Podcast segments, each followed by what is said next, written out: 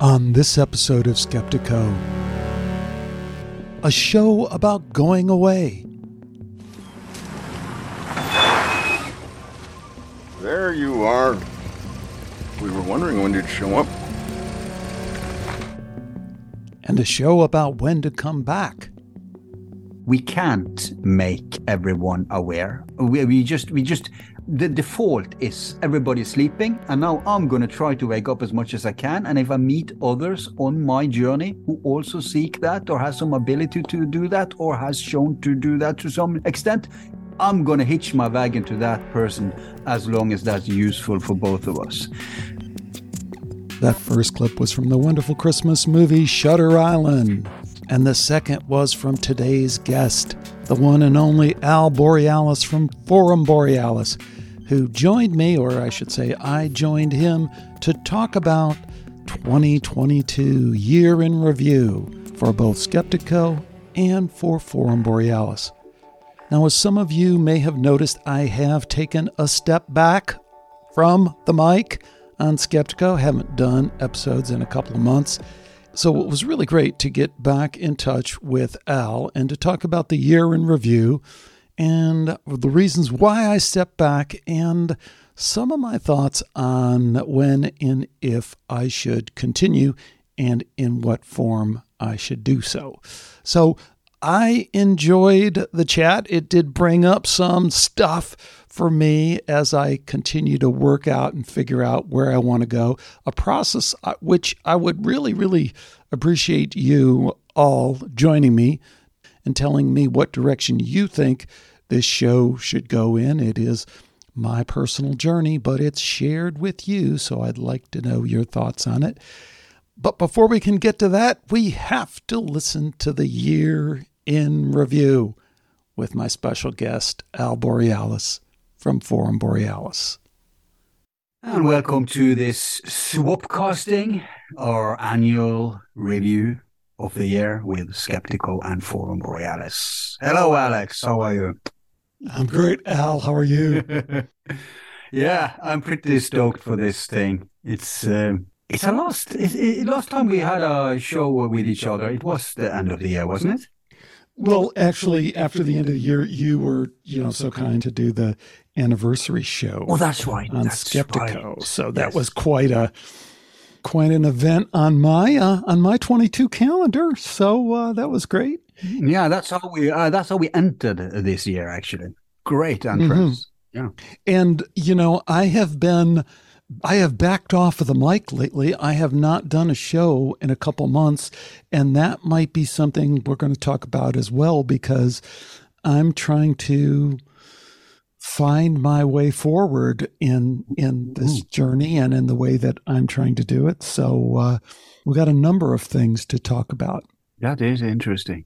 I, I, I've done the complete opposite. I've never made as many shows as now. My listeners are even shocked that they got three shows this month. So from being lagged far behind in the beginning of the year and going through some very time-consuming personal issues we don't have to get into, yeah, yeah. I've turned around the ship and now I'm ahead. Great. And I've even started catching up at YouTube. So, so that's interesting that we took such a different turn there. But where do you want to start for today? Well, you know, the format we did last time, I thought, had legs, but then we could change it as well. Last year, we did three significant moments from Forum Borealis and interleave those with three significant moments for me from Skeptico. And then with, and I've already teed you up with this, some predictions, because I have gone back and listened to those predictions you made from last year. And you have not. Warning, some serious ball busting is coming. Warning. Yeah, go on. No, you got the gist of it. Yeah. So what did I say? I forgot. I completely forgot all, all of it. I think we should I think we should hold it off until we get to the predictions at the end. Okay. I, I, I did. And, you know, we could we could start there. We could start anywhere you want, because I have some interesting thoughts on the simulation theory as well, but uh, we could start there. Yeah, you wanted to talk with me on or about it, so let's start there. Well, why don't you then start by telling folks about your conversation with Riz Virk and how that went, and you know what you pulled out of that for for folks who listen to Forum Borealis. Sure. It's not that much to say, though. Um, I first heard Riz at your show, and it was such a great show. And usually when I hear a great show, I think it's done. It's done. Uh, there's no way for me to, there's no point for me to reiterate what was just done. But this was one of the rare exceptions where, despite that I heard a perfect show, and I'm talking, I think about your first show with him, not the second. I was kind of disappointed with the second. Okay. But the first was the gold standard in my book for this topic. So I thought, hmm, can I contribute here? Can I expand on this? And I was thinking, yeah, maybe I can tie it more to the classical view, which is really what I, I adhere to. But the lines between them are fairly thin, actually. So I did I did uh, rehash everything with him. He basically made many of the same points as in the part one with you. Mm. But yeah, I got I got to inject some of my two cents, and, and that's that. I think it's a great show I did. I'm, I'm not just sure it was a necessary show. But uh, then you told me something that, oh, I want to discuss it. You were pretty stoked on the uh, that hypothesis for a while earlier this year, but you never told me what it is that you were fired up about. So if you remember. Well, well, you know, first thing I have to say is I think you're downplaying the show. You did a fantastic job. And I remember telling you that, you know, you were like, hey, I wasn't sure I should go into this for all those reasons. It's been done. Mm. And no, you guys covered so much territory, and you did bring your unique perspective to it and kind of bounce that off of him. And, you know, the interesting thing, just so we remind people who Riz Virk is, because he's a super interesting guy. Yeah. Very technically competent. Uh, one of the founders of the M I T, Massachusetts Institute of Technology, Game Lab. You know, this is like one of the top tech universities in the world, certainly in, in the United States. And here is a guy who is just right in the inner workings of that, and was super successful as an entrepreneur, as a game developer, right? So he has this advanced degree from M I T, and he's a game developer. And I think he sold like something like twenty thousand apps, game apps, before he was twenty-five years old. Yeah. So yeah. Very competent, very rich, and then, you know, went on to do venture capital deals and stuff like that. But also this name, Rizwan Virk, we don't even, I don't know his full name. I'm sure it's not Virk. It's the full Indian, you know, fifteen syllable kind of thing, but they mercifully shortened it for the rest of us. But he's very knowledgeable on traditional Indian spirituality, and he's writing a book on that right now. He's a Yogananda. The Yogananda folks have kind of mm. hired him to do something. So I think you guys had a lot to connect with on that show. You know, my yeah, and I'm I'm happy I'm going to have him back for his second book, which is uh, more the multiverse take. And I want to say another thing that I didn't get to say in that show, and that's that he is all this, but for our listeners, take note, he's also the producer of some great indie movie uh, documentaries. One of them is Thrive, What on Earth Does It Take, or something like that is the title. And the other one is serious about free energy. So he's really a good a so-called angel investor, a good guy. Okay, so there's two parts of that, angel investor and good guy. They don't always go hand in hand, but I'll, I'll take your, he seems like a good guy. He seems like a light versus dark kind of person, although we all make up both elements of that, yeah, which yeah. is something we can talk about. You know, the the the pushback I had with uh, with Riz, and I still have with the simulation hypothesis, is it's stretching the metaphor, I kind of think. Mm. The other term I always use is backdoor materialism. If the ultimate reality that we're discovering scientifically is that we should not rely on our understanding of time and space, which is what the science comes back and tells us. That's what quantum physics tells us over and over again, is don't trust your measurements because they can get all screwed up with entanglement and experimenter effect and double slit and all that stuff. It just comes back and says, don't trust your version of reality. Yeah. Well, we can't accept that fully and then turn around and say, oh, but it is a computer simulation, and because computers are in time space, right? Mm-hmm. Computers by definition are in time space. They cannot be otherwise. The computer is constantly measuring time. It's constantly slicing it into these little slices and arranging it in a linear fashion. So we can't come to the scientific conclusion that we're coming to over and over again, is that consciousness is somehow outside of space-time, and then try and jam it back in and say, yes, but it is a simulation. And that simulation mm. is essentially a computer that is in space-time. Mm-hmm. I'll get that. See, this is why I always regard the computer as a red herring. When I emphasize, Correct. When I emphasize this theory, I'm not concerned about the computer. The only reason we need that is so to get the materialist on board, to open up enough to try to comprehend it. And and if that's achieved, then we can leave the computer. Uh, well, the interesting thing with the computer... Well, hold on, hold on, hold on, hold on, mm-hmm. hold on. I can't mm-hmm. let you go on that okay, because okay, you're okay. kind of you're kind of slip-sliding there. Mm-hmm. It is, how would you construct the simulation, quote-unquote, without a computer? Certainly uh, Riz isn't. Riz, his book, which you guys talked extensively about, mm-hmm. is again and again...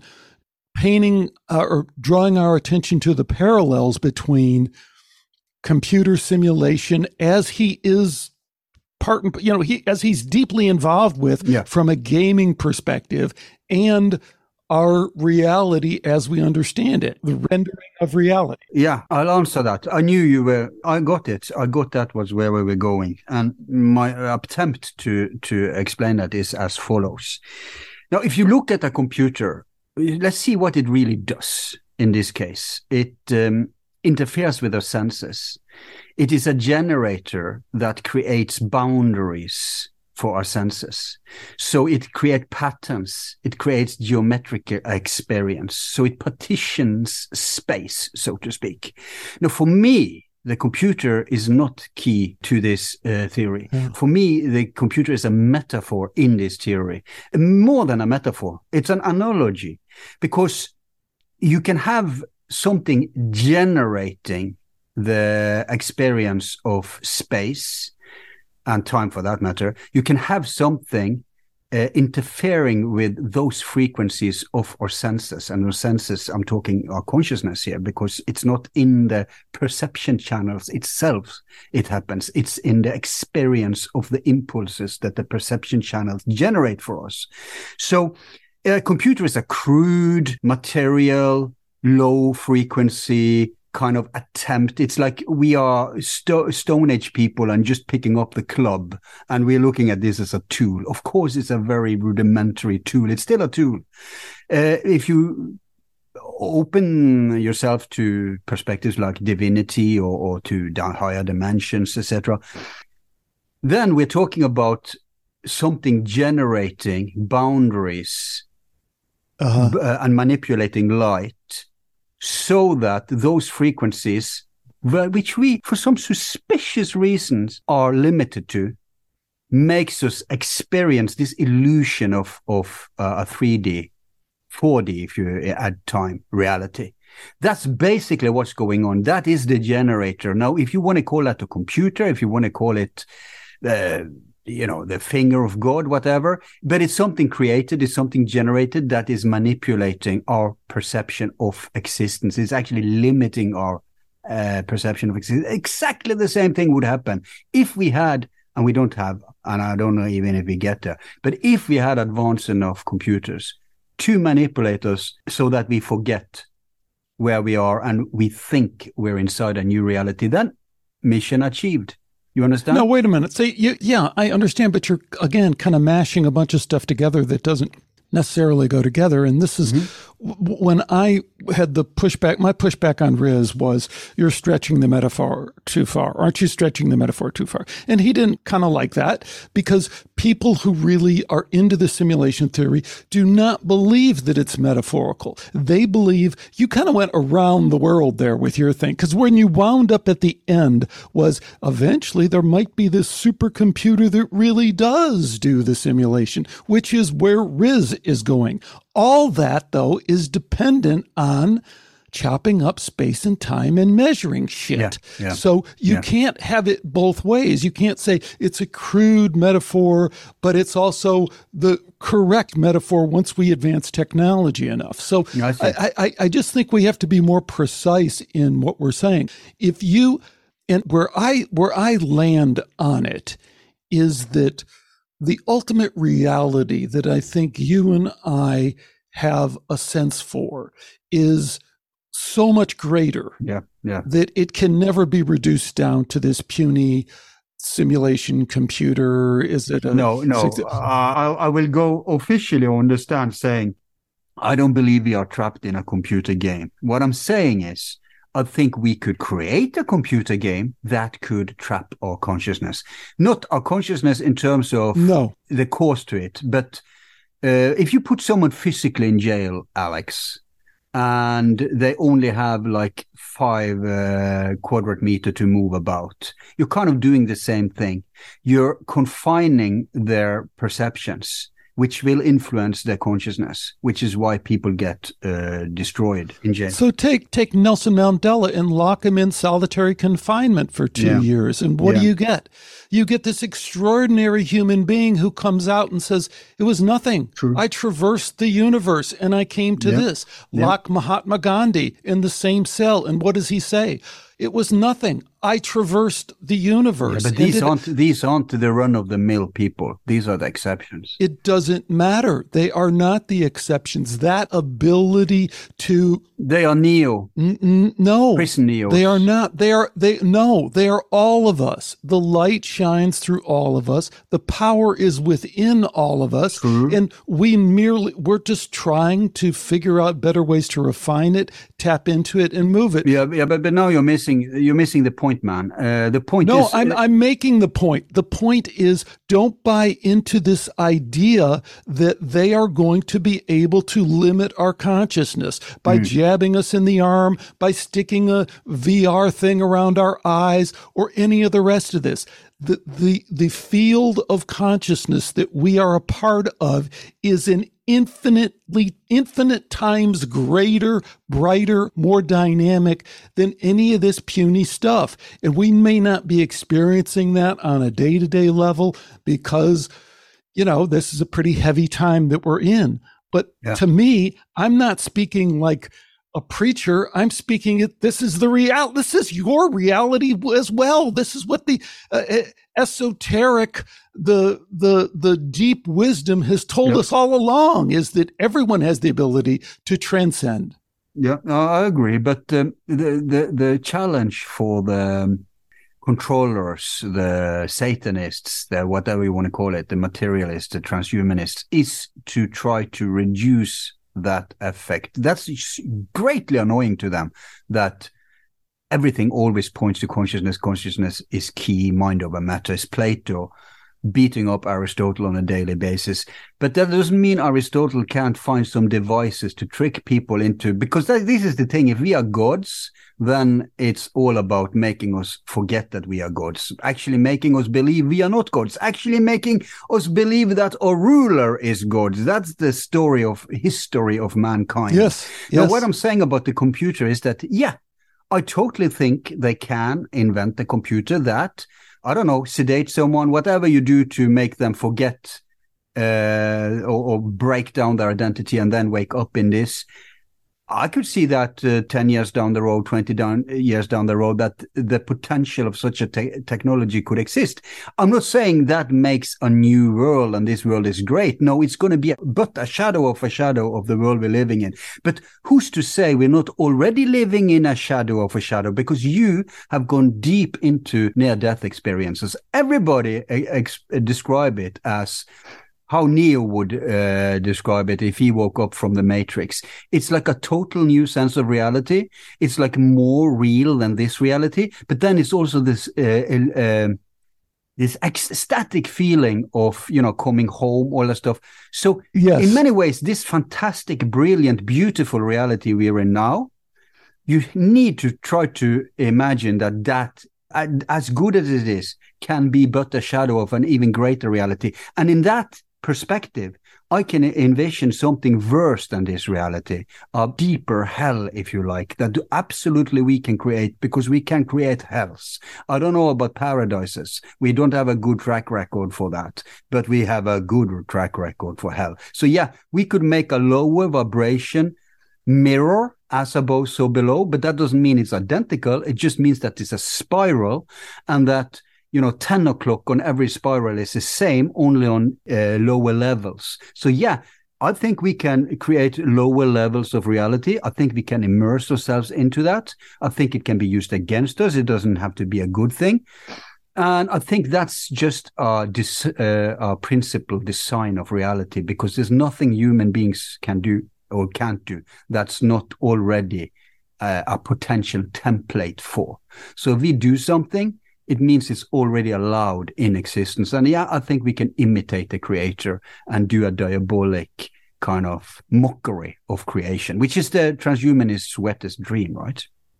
Well, yeah. Oh, boy. I have a lot to say about transhumanism, and that could be one of the the moments, one of the moments from uh, twenty twenty-two of Skeptico, and it definitely would be one of my top moments.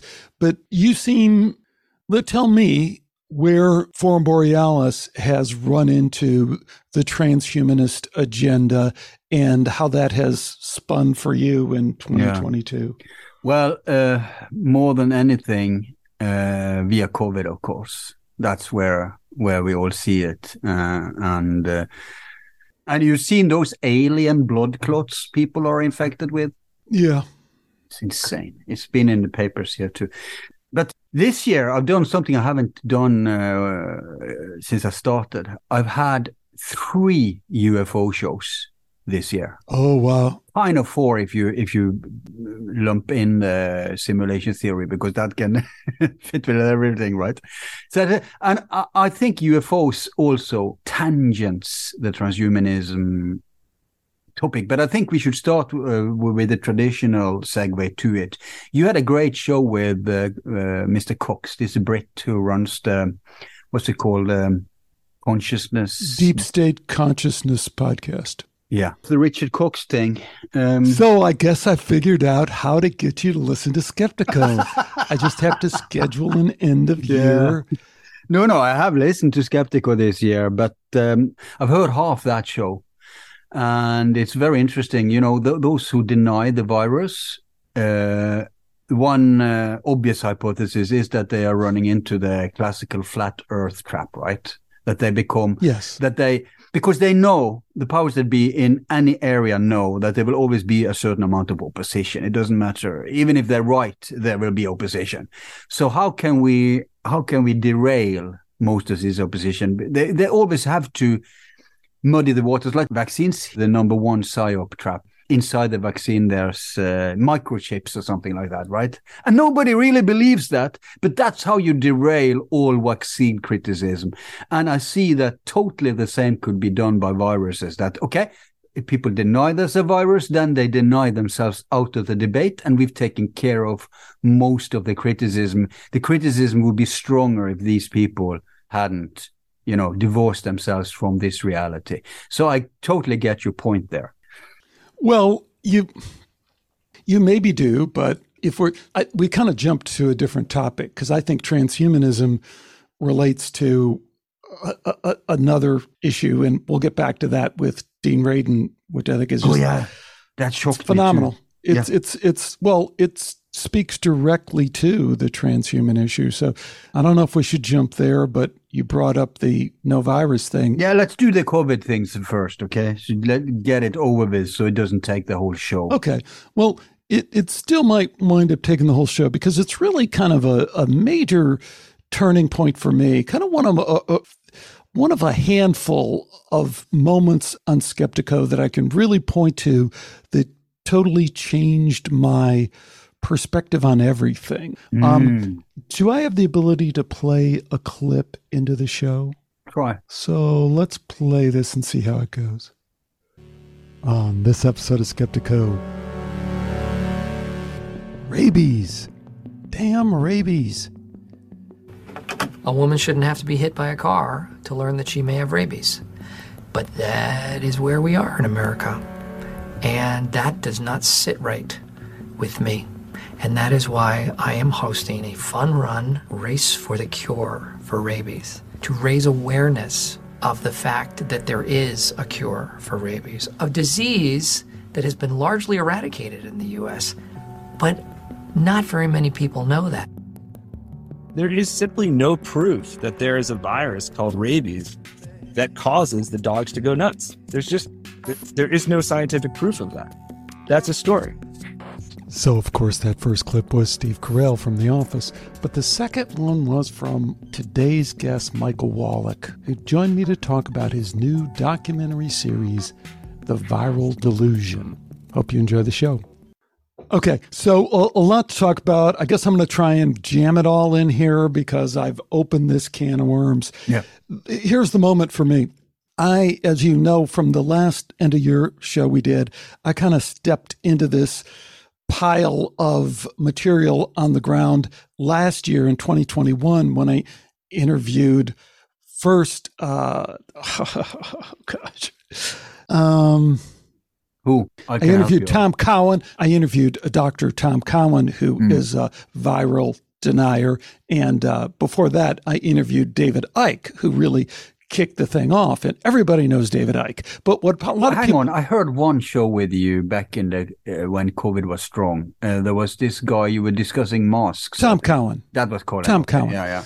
So the, the the origin of this, to just kind of do the whole thing, uh, David Icke. I had David Icke on the show, and I've always thought David Icke was so in- incredibly. He's like so many of these figures in this alt media community that we're a part of, where he he's done incredible, incredible body of work. He's opened people's eyes, minds, hearts up in so many ways, but he also seems to dump a lot of bullshit along the way. He's either self-deluded or he just. I don't know what the deal is. But anyways, I'm interviewing him and I go, hey, you seem to be pitching this I no virus thing. I go, come on, David, what what's up with that? I said, even you, back when they did the swine flu thing, said that this is a manufactured bioweapon. Why have you? And mm. it, he, in typical David Icke fashion, he was kind of like, he had to pause and remember that, yeah, that was... He, he he was right. You know, he was right with mm. the swine flu ten years ago. And now he's been hoodwinked into these crazy no virus people who say, you know, there is no virus. It's terrain theory, you know, germ theory's out, terrain theory. So anyways, I interviewed Tom Cowan, the most hated interview I've had. People like, my God, you didn't let this guy talk, you know, blah, blah, you shut him down. And it's part of this thing I have of don't suffer fools gladly, you know, mm. and that has come up. That has been one of the themes of the last half of twenty twenty-two. The Bible might be full of shit, but there's a lot of good stories in there. And one of the great stories is when well, Paul writes these letters to these outlying camps who've heard the good news, and he, he sarcastically says, oh, but you guys wouldn't care because you suffer fools gladly. You don't mind if people come on and say all sorts of stupid things at your meeting. So what do I care kind of thing? Mm. And I, it's worked its way into our society. We all understand, you know, some people think we should suffer fools gladly. If you want to be up and be a knuckle dragger and talk about flat earth, and you want to be Eddie Bravo, who's a great guy, and you want to talk to Joe Rogan, great guy, but they want to be knuckle draggers and they're proud of the fact that they're kind of anti-intellectual and they've never gone to college and they don't really know science, but they're, you know, hey, I got an opinion. Everyone's got an opinion. Great. The problem with that is that science does have something to bring to the table. Yeah. And the other, because yeah. I don't really care about any of that shit because everyone does have an opinion. Everyone can talk, debate, you know, whether whether Norway or the Swiss have the better downhill skiers. And that's, you know, you can sit mm. around at the pub and you can talk about that shit all day long or politics or stuff like that. What I've always tried to do on Skeptico is expose something deeper, something on a yeah. spiritual level or something on a very uh, covert manipulation, misinformation level. This is all a lead-in, Al, and the reason I wouldn't let you jump in there is because we got. I have to finish this whole thing out, mm-hmm. and it's going to mm-hmm. take another couple minutes. Sure.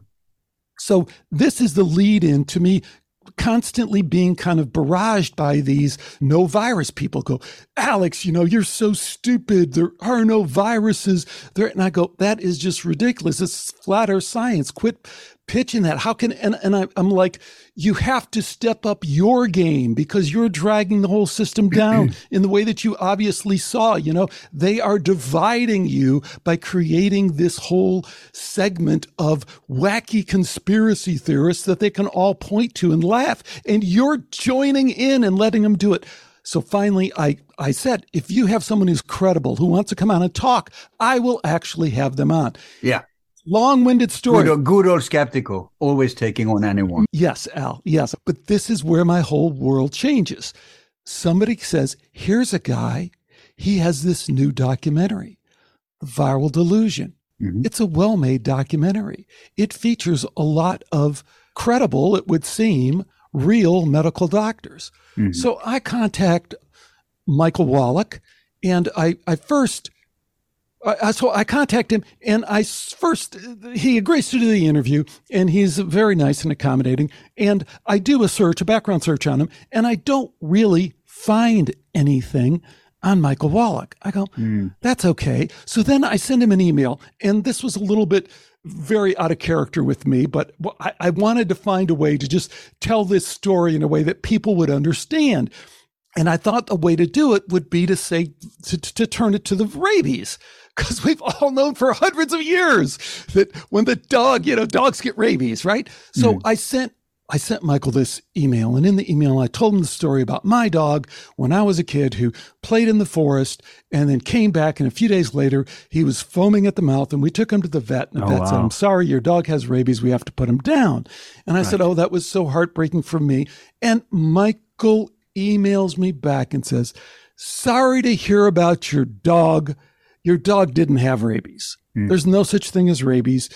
Your dog probably had worms. And at this point, my thought is, this guy is retarded. I mean, this guy has limited, uh, that's within the, to be honest, that was my thought. This guy has limited intellectual capabilities, and I should kind of take it easy on him in this interview, because in the process of making, of exposing him, I'm just going to make everybody hate me even more. So I do the interview with Wallach, and if you heard the intro to that interview that I just played there, no, no, no, no. He is not a slack-jawed idiot. He's incredibly well-spoken. He's also a great at spinning stories. He's a conversationalist, and he has a, a lightness about him, and he tells, and he's very well-educated. And this whole thing, as I'm doing the interview, you know, you and I have done a lot of interviews. We can pick up a lot on people, mm. and I'm like, wow. What is going on here? And then I do decide to go into the rabies thing, and I go, come on, you know, it's ridiculous. We all know. I mean, rabies, really? And he just pounds it. He pounds it home. No, there are no viruses. And as a matter of fact, you brought it up, and rabies never existed in this night. But here's the point of the story. I get off of the interview, and I go, what is going on here? And I start searching. And this is just bad, poor uh, background checking on my part. Mm-hmm, mm-hmm. But I search for Mike Wallach. And suddenly, Mike Wallach pops up.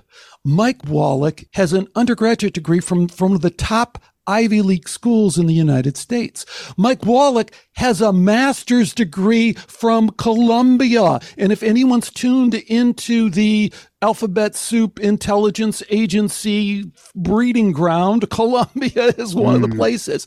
Mike Wallach had an internship with Barack Obama where he was preparing briefings for Barack Obama, a fellowship. Can you, do you know how exclusive that mm. would be? Do you mm. know how many people out of a million you're talking about that have an mm. undergraduate uh, degree from an Ivy League school, master's degree from Columbia, fellowship that has them doing personal presentations to Barack Obama? But then he leaves. He leaves Washington to go to Hollywood to make films. The first film he makes is with a major Hollywood director. And the film, you can watch that I played or mm-hmm. I, I gave to people, is a horror film about a very infectious disease that causes panic among a, the large part of the population. I forget the name of it. It's five, six years ago. You can look it up. Mm-hmm. His second film. So he is a fast track guy. His second film. Oh, it's this hokey little viral delusion thing that can't even be on any of the major platforms because it's too controversial, and is uh, just directly focused on talking to this little subgroup that you and I are familiar with, this little mm. alt media subgroup that thinks there's no viruses. Was this before COVID? No, this is uh, twenty twenty-two. Mm. So my world shifted because I think I was talking to a guy who's on the job.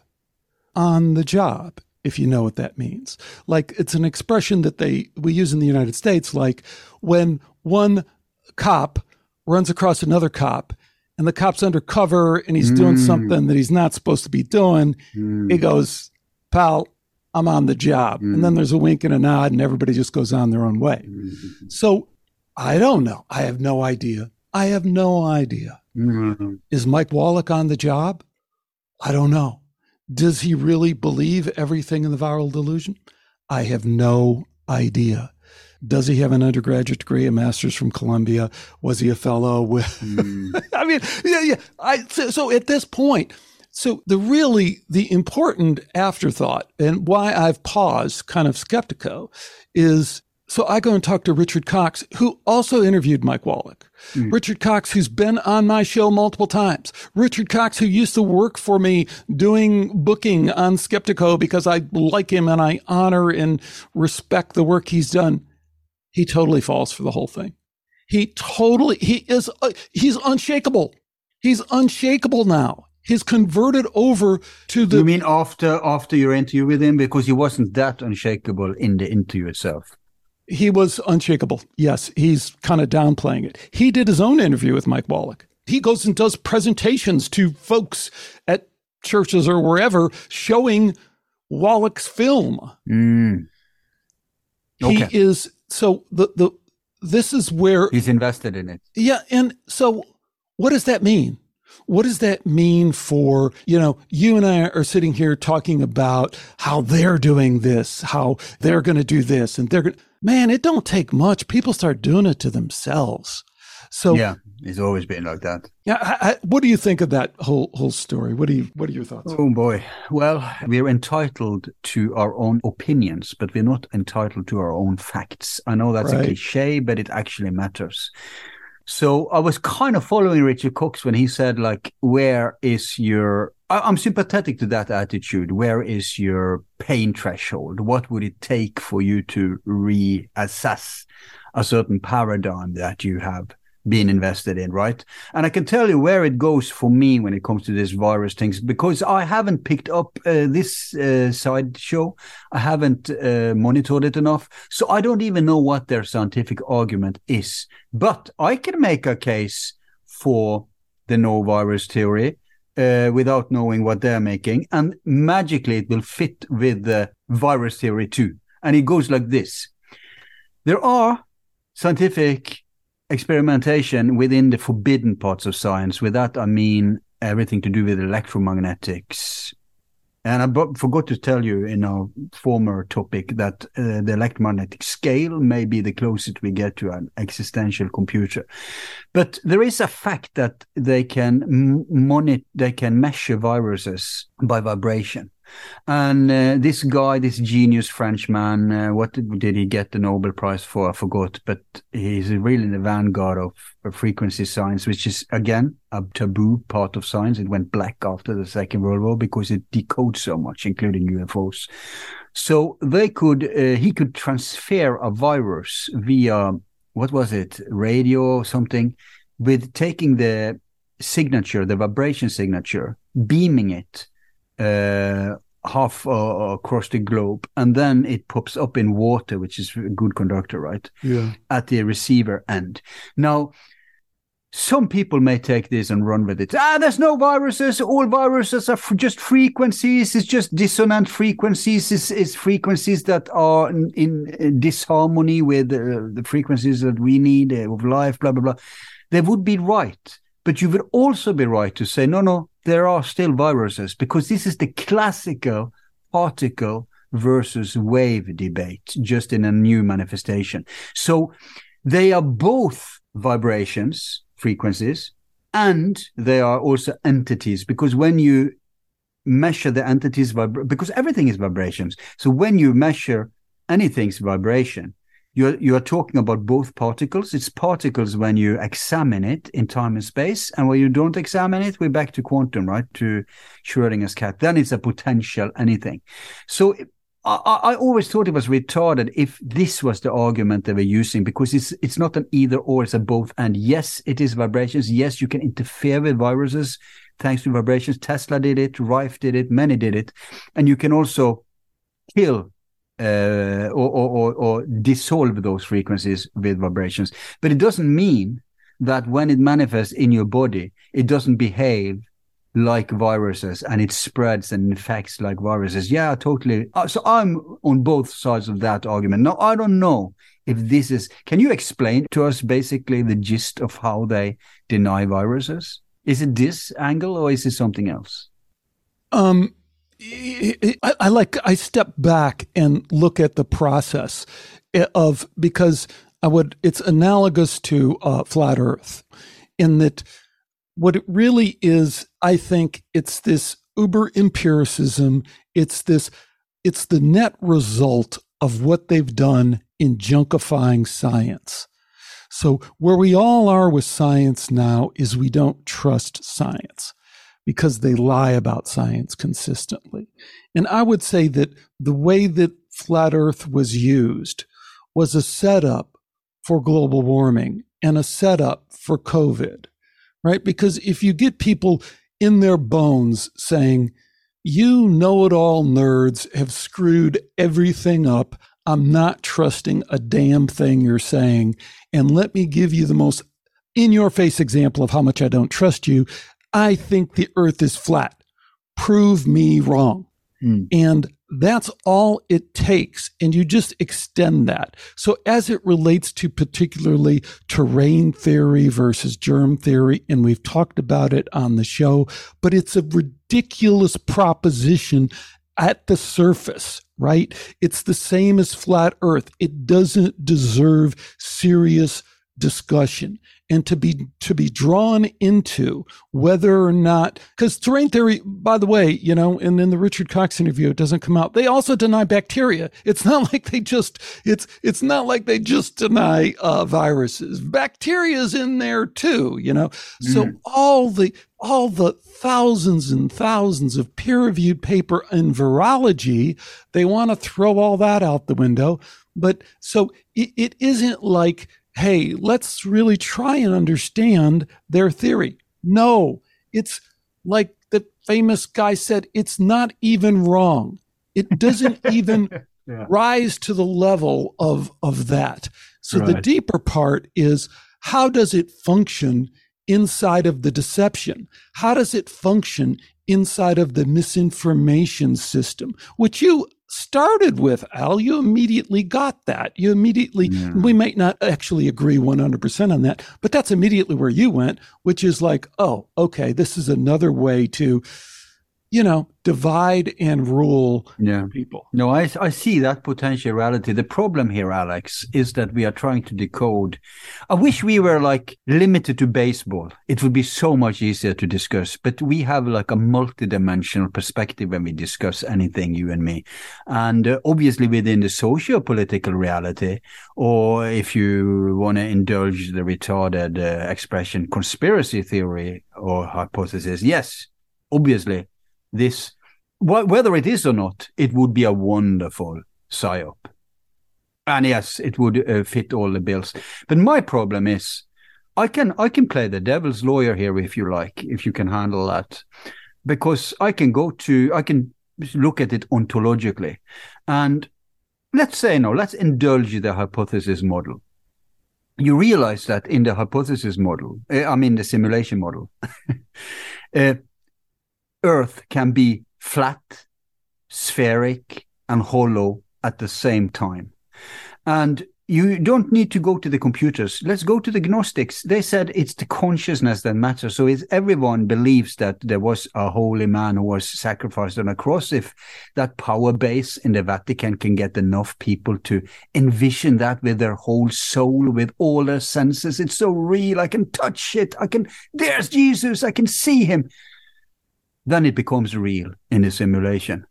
That's how weird reality could be. Um, I'm not now. Now I'm not even talking about a machine. Now I'm talking if you go to egregores, right? And U F Os can be a manifestation, et cetera. Yeah. That's how weird reality could be. And in that same vein, you could also say that yeah, it's viruses and it's not viruses. How many believe it's viruses? Bam! It's shifting. They say someone just uh, got the Nobel Prize for proving that the past doesn't exist. So.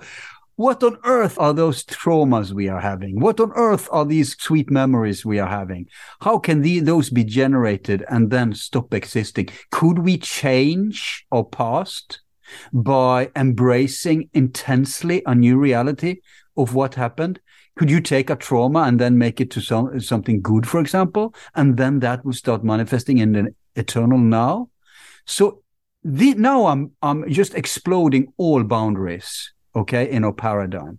I'm taking it this far. Now, you want me to rewind back into that socio-political box? I'm with you. This is, and if it's not a psyop, it uh, immediately becomes one. They hijack it. They invest in this. They see how useful, for example, Flat Earth Rebellion is. But, you know, they are not these perfect puppet masters that we always envision them to be. They're bungling things left and right all the time because of the your argument, the X factor called consciousness. They're not in control of consciousness. Consciousness is like this deluge thrown at them, and they are desperately trying to use duct tape to, you know, fill in the holes and, uh, oh, it's coming through, it's coming through. Okay, bam, over there. This is how they're operating. And many things they're doing backfires. If we go to traditional politics, I love the Duran. Here's a shout out for the Duran if you want some sober analysis. Just within the geopolitical realm, that's it. Nothing alternative beside that. But they have they gave us the straight facts, and then we can opinionate around it. And we see how they're bungling now. BRICS is taking over for the petrodollar, and this is going against the Great Reset. It's going against the Western or, or uh, Anglo-American elites. So they are not these perfect puppet masters. In fact, I'm with um, our friend uh, uh, Schneider on this. He thinks that uh, all this inbreeding and, you know, they needed people like Epstein who actually, they need people who are competent because they are utterly incompetent at this point. They just have the power, the will and the money. And then they need to... Um, circle uh, uh, have in their circle uh, different kinds of geniuses who have no ethics, who will implement their vi- vision for them. So, okay, I went all over the place. Uh, I'll I'll shut up now and let you comment. Well, uh, th- bring it bring it home for me and tell me what you think about um, how you think that how you think that relates. Well, I, I think um, at a weird level, anything could be possible if enough people believe it uh, or become possible. Uh, the, but what would you do with that understanding? See, because to me, that's always like a ah, good, good point. Yeah, yep, yeah. No, great question. Because you know, the answer to that is it doesn't matter. What would I do with it? It's an information war. So I would still behave as if viruses are real, the Earth is not flat. And we have to fight for those ideas. Why? Because that's the shortest way to get to the uh, target, to where I want society to go. It doesn't serve me or you or anyone else that we have to take this enormous detour around. I can do it in private. If you, you and me are sitting here having a coffee, we can discuss, okay, what would it take for the Earth to be round? Okay, because that has no consequence. But if thirty percent of the population believes it's round, and meanwhile, they do, they, they're doing deep-level, third-dimensional chess warfare on us. Oh, my God, we need that brain power, you know, to what matters. So I'm a both-end guy here. Uh, we should behave as if uh, things are as we think it is and, and continue fighting that battle because it is also that. It, it, it, this is also a reality. And this is where the battle is taking place. For example... the battle is much more served that we acknowledge our, our coronavirus and we acknowledge that they are fucking us up with the vaccines and we acknowledge that the pandemic has been poorly handled, to put it mildly. If we do that, that's what's serving the immediate battle going on. But in addition, I can see other pers- potential realities. Do you understand? I do. But I think you're climbing the, you know, the last time we spoke for the end of year, you had a great metaphor about climbing the mountain yeah. and going around. And as you get higher and higher, you can see people further down below. And some of them are just going around the mountain again and again and again. Yeah, and yeah. some of them are, in fact, even though they're going around the mountain, they're kind of choosing the path that takes them higher and higher. I agree with what you said, that we we do have to have discernment in terms of uh, bracketing reality, which is the way I put it. There is a consensus reality here. And in that consensus reality, viruses do exist and cause disease. In that bracketed reality, at the same time, we have a very incomplete understanding of viruses. Mm. And we have a medical industrial complex that has exploited the yeah. limited understanding we have of viruses, and they've twisted it and turned it and d- developed all sorts of misinformation. The whole H I V AIDS thing is real. There is a real dispute there in terms mm. of what is the relationship between the testing for H I V and the AIDS virus. I had a guy on seven years ago on Skeptico, and he said that. He said, you know, the numbers do not make any sense. The pure numbers that we get back on the demographic numbers, people who go- Doctor Henry Bower shouted for a great show, yeah. So so I'm down with the fact that they are screwing with the data because they don't really know what's going on with viruses. But that doesn't, we're saying the same thing here, that doesn't give somebody permission to jump outside, uh, jump outside of the bounded consensus reality and say, hey, man, maybe, you know, there's no such thing. No, that we have this bounded consensus reality, and then we have all the stuff. Yeah, that- there's a time and a place for every debate, right? They are polluting the real debate here with that thing. Uh, it doesn't belong in the COVID uh, policy debate. Seriously, it, it it belongs in, you know, pipe smoking societies, cigar smoking societies, in front of the fireplace. But, uh, but the real but the real problem for you and I, Al, is mm-hmm. that once we jump out of that discussion and say, okay, you're a deeper thinker, let's really talk about the mountain, you know, because that's mm-hmm. what it's really about, and our mm-hmm. path up that mountain. Mm-hmm. Well, then. Now we have to come back and say, you're using terms like battle and that. And does that really make any sense from a mountain perspective? Are we really battling? Yeah. You know, the, it does. the say, I'm not sure that, I'm not sure that it does. I'm not sure. I'll tell I, you why, because there's a million uh, forces who wants you to not uh, climb that mountain, and they want to lure you back into the woods. So only for that. Shriram, and you know, it's an individual, it's an individual journey too. It's not a collective one on to the top. Shriram Jairam Jai Jai Ram. I probably am not pronouncing that in a way that anyone who really understands Sanskrit no. understands. But I love the the translation of that. May the light and virtue in my heart be victorious. Mm. To me, that is the only real battle. Okay. The only real battle is right. I have the light and the virtue, the virtuous in my heart. Okay, but brother, let, let me rephrase it then. Uh, there's also a million forces inside you who wants to not right climb that mountain. So there's always going to be a battle. Ice bath. Whether it's outside or inside, it doesn't matter. Ice it's bath. all the same. Ice bath. That's the answer. No, but look, man, it's uh, the, the COVID reality is super important because, um, yeah, You, you've been uh, following uh, the developments, and uh, I have a hellish scenario for you, and that's that. And, and and I don't know what I predicted last year, but I suspect I should have predicted it for the coming year, because uh, we have now a situation where uh, there may be a lot of deaths accumulating. I don't want to make it into some doomsday scenario, but um, it's incredible, uh, you know, How how immediate, how literal all the naysayers and the anti-vaxxers. If you look at it objectively, it's taken a really left turn. Um, time for time for prediction. Time for reminding okay. you of your prediction from last year. Mm-hmm. You ready? Yep.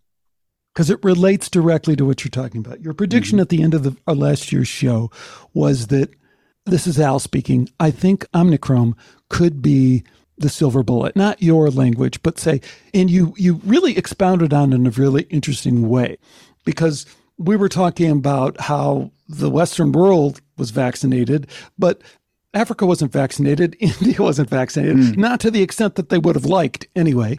Mm. And where does Omicron seem to kind of emerge out of these areas that have resisted vaccination for long periods of time? And you said, I think this could be a game changer because, you know, herd immunity, natural immunity, blah, blah, blah.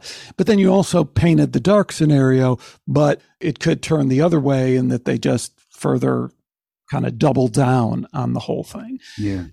I would, so I would take your prediction, which isn't, you kind of covered all the bases. So I don't know if you really get total credit for that, but I mm-hmm. think you pointed us in a really important direction. And I think that direction applies here. Mm-hmm. Y- yes, the vaccine has uh, probably dealt a really severe blow to the immune system of hundreds of millions of people. There's no question about that. Yeah. God has a couple tricks up his sleeve too. He has ways that, and he, I'm obviously, I don't believe that there's some entity in on the cloud with a beard and I with cer- a dick. Yeah, and I certainly don't believe. Yeah, he sees. But, but the, the the you get the you get the idea is that no, they they will not they will not determine the future of mankind by their hokey little, poorly run project of manufacturing a bioweapon in a lab. That will not be the end of the road. They will not determine that. It will be determined through some other means. Yeah, but have you heard the news? I, I've heard. Yeah, of what's going on in Boston? Oh, my God. You heard it, right? They're amping it up to eighty percent mortality. And they're doing it with impunity. Yeah. Where the fuck are the pitchforks? Why do you take COVID that was failed for? Because if the pandemic is as the worst conspiracy hypothesis, they're saying that they wanted this, uh, or it was a trial run or whatever, then now they have the perfect thing. Because if the virus had worked as they wanted us to believe it worked, then uh, these uh, people who, you know, the branch COVIDians who have cracked their brains on, on COVID fear, everybody will become like them. It will become hell on earth. Fear is going to uh, run rampant, because now we will have real, real grounds for it. Because if eighty percent die, in reality, zero point eight percent died, and they would have died if it was a hard flu too. This we know now. We didn't know it in the beginning. But if eighty percent died, which is what they've done now with the COVID virus in Boston. Right. Jesus Christ, man. That's how. Well, I, I don't. Right. Uh, that is a that is a potential reality. Ebola is another potential reality that we've lived with, right? That is yeah. very high mortality. That's, that's just fifty percent, I think. Either way, it's the end of the world. Yeah. fifty or eighty does not make a difference. Nope. If you have fifty percent or eighty percent, it's still the end of the world yep. as we know it. So the the other side of this, which, you know, we could have We could talk for a long time. We could do a bunch of shows. But if if you look at where we're going economically, and we've talked a little bit about the Bitcoin and the crypto thing oh, as yeah. part of that. And I think it also relates to uh, world economies and uh, currencies and stuff like that. The, the end game there is not turning out the way that they want. They're not going to be no. able to print thirty trillion dollars in echo currency like they were planning on doing. That was the plan. You mean you mean digital currency, right? What did I say? I don't know. What did you say? Echo? Echo, you know, the environmental uh, uh, carbon trading. Oh, right. Know, it's Eco. The same. Yeah. It's yeah, it's the same stuff, right?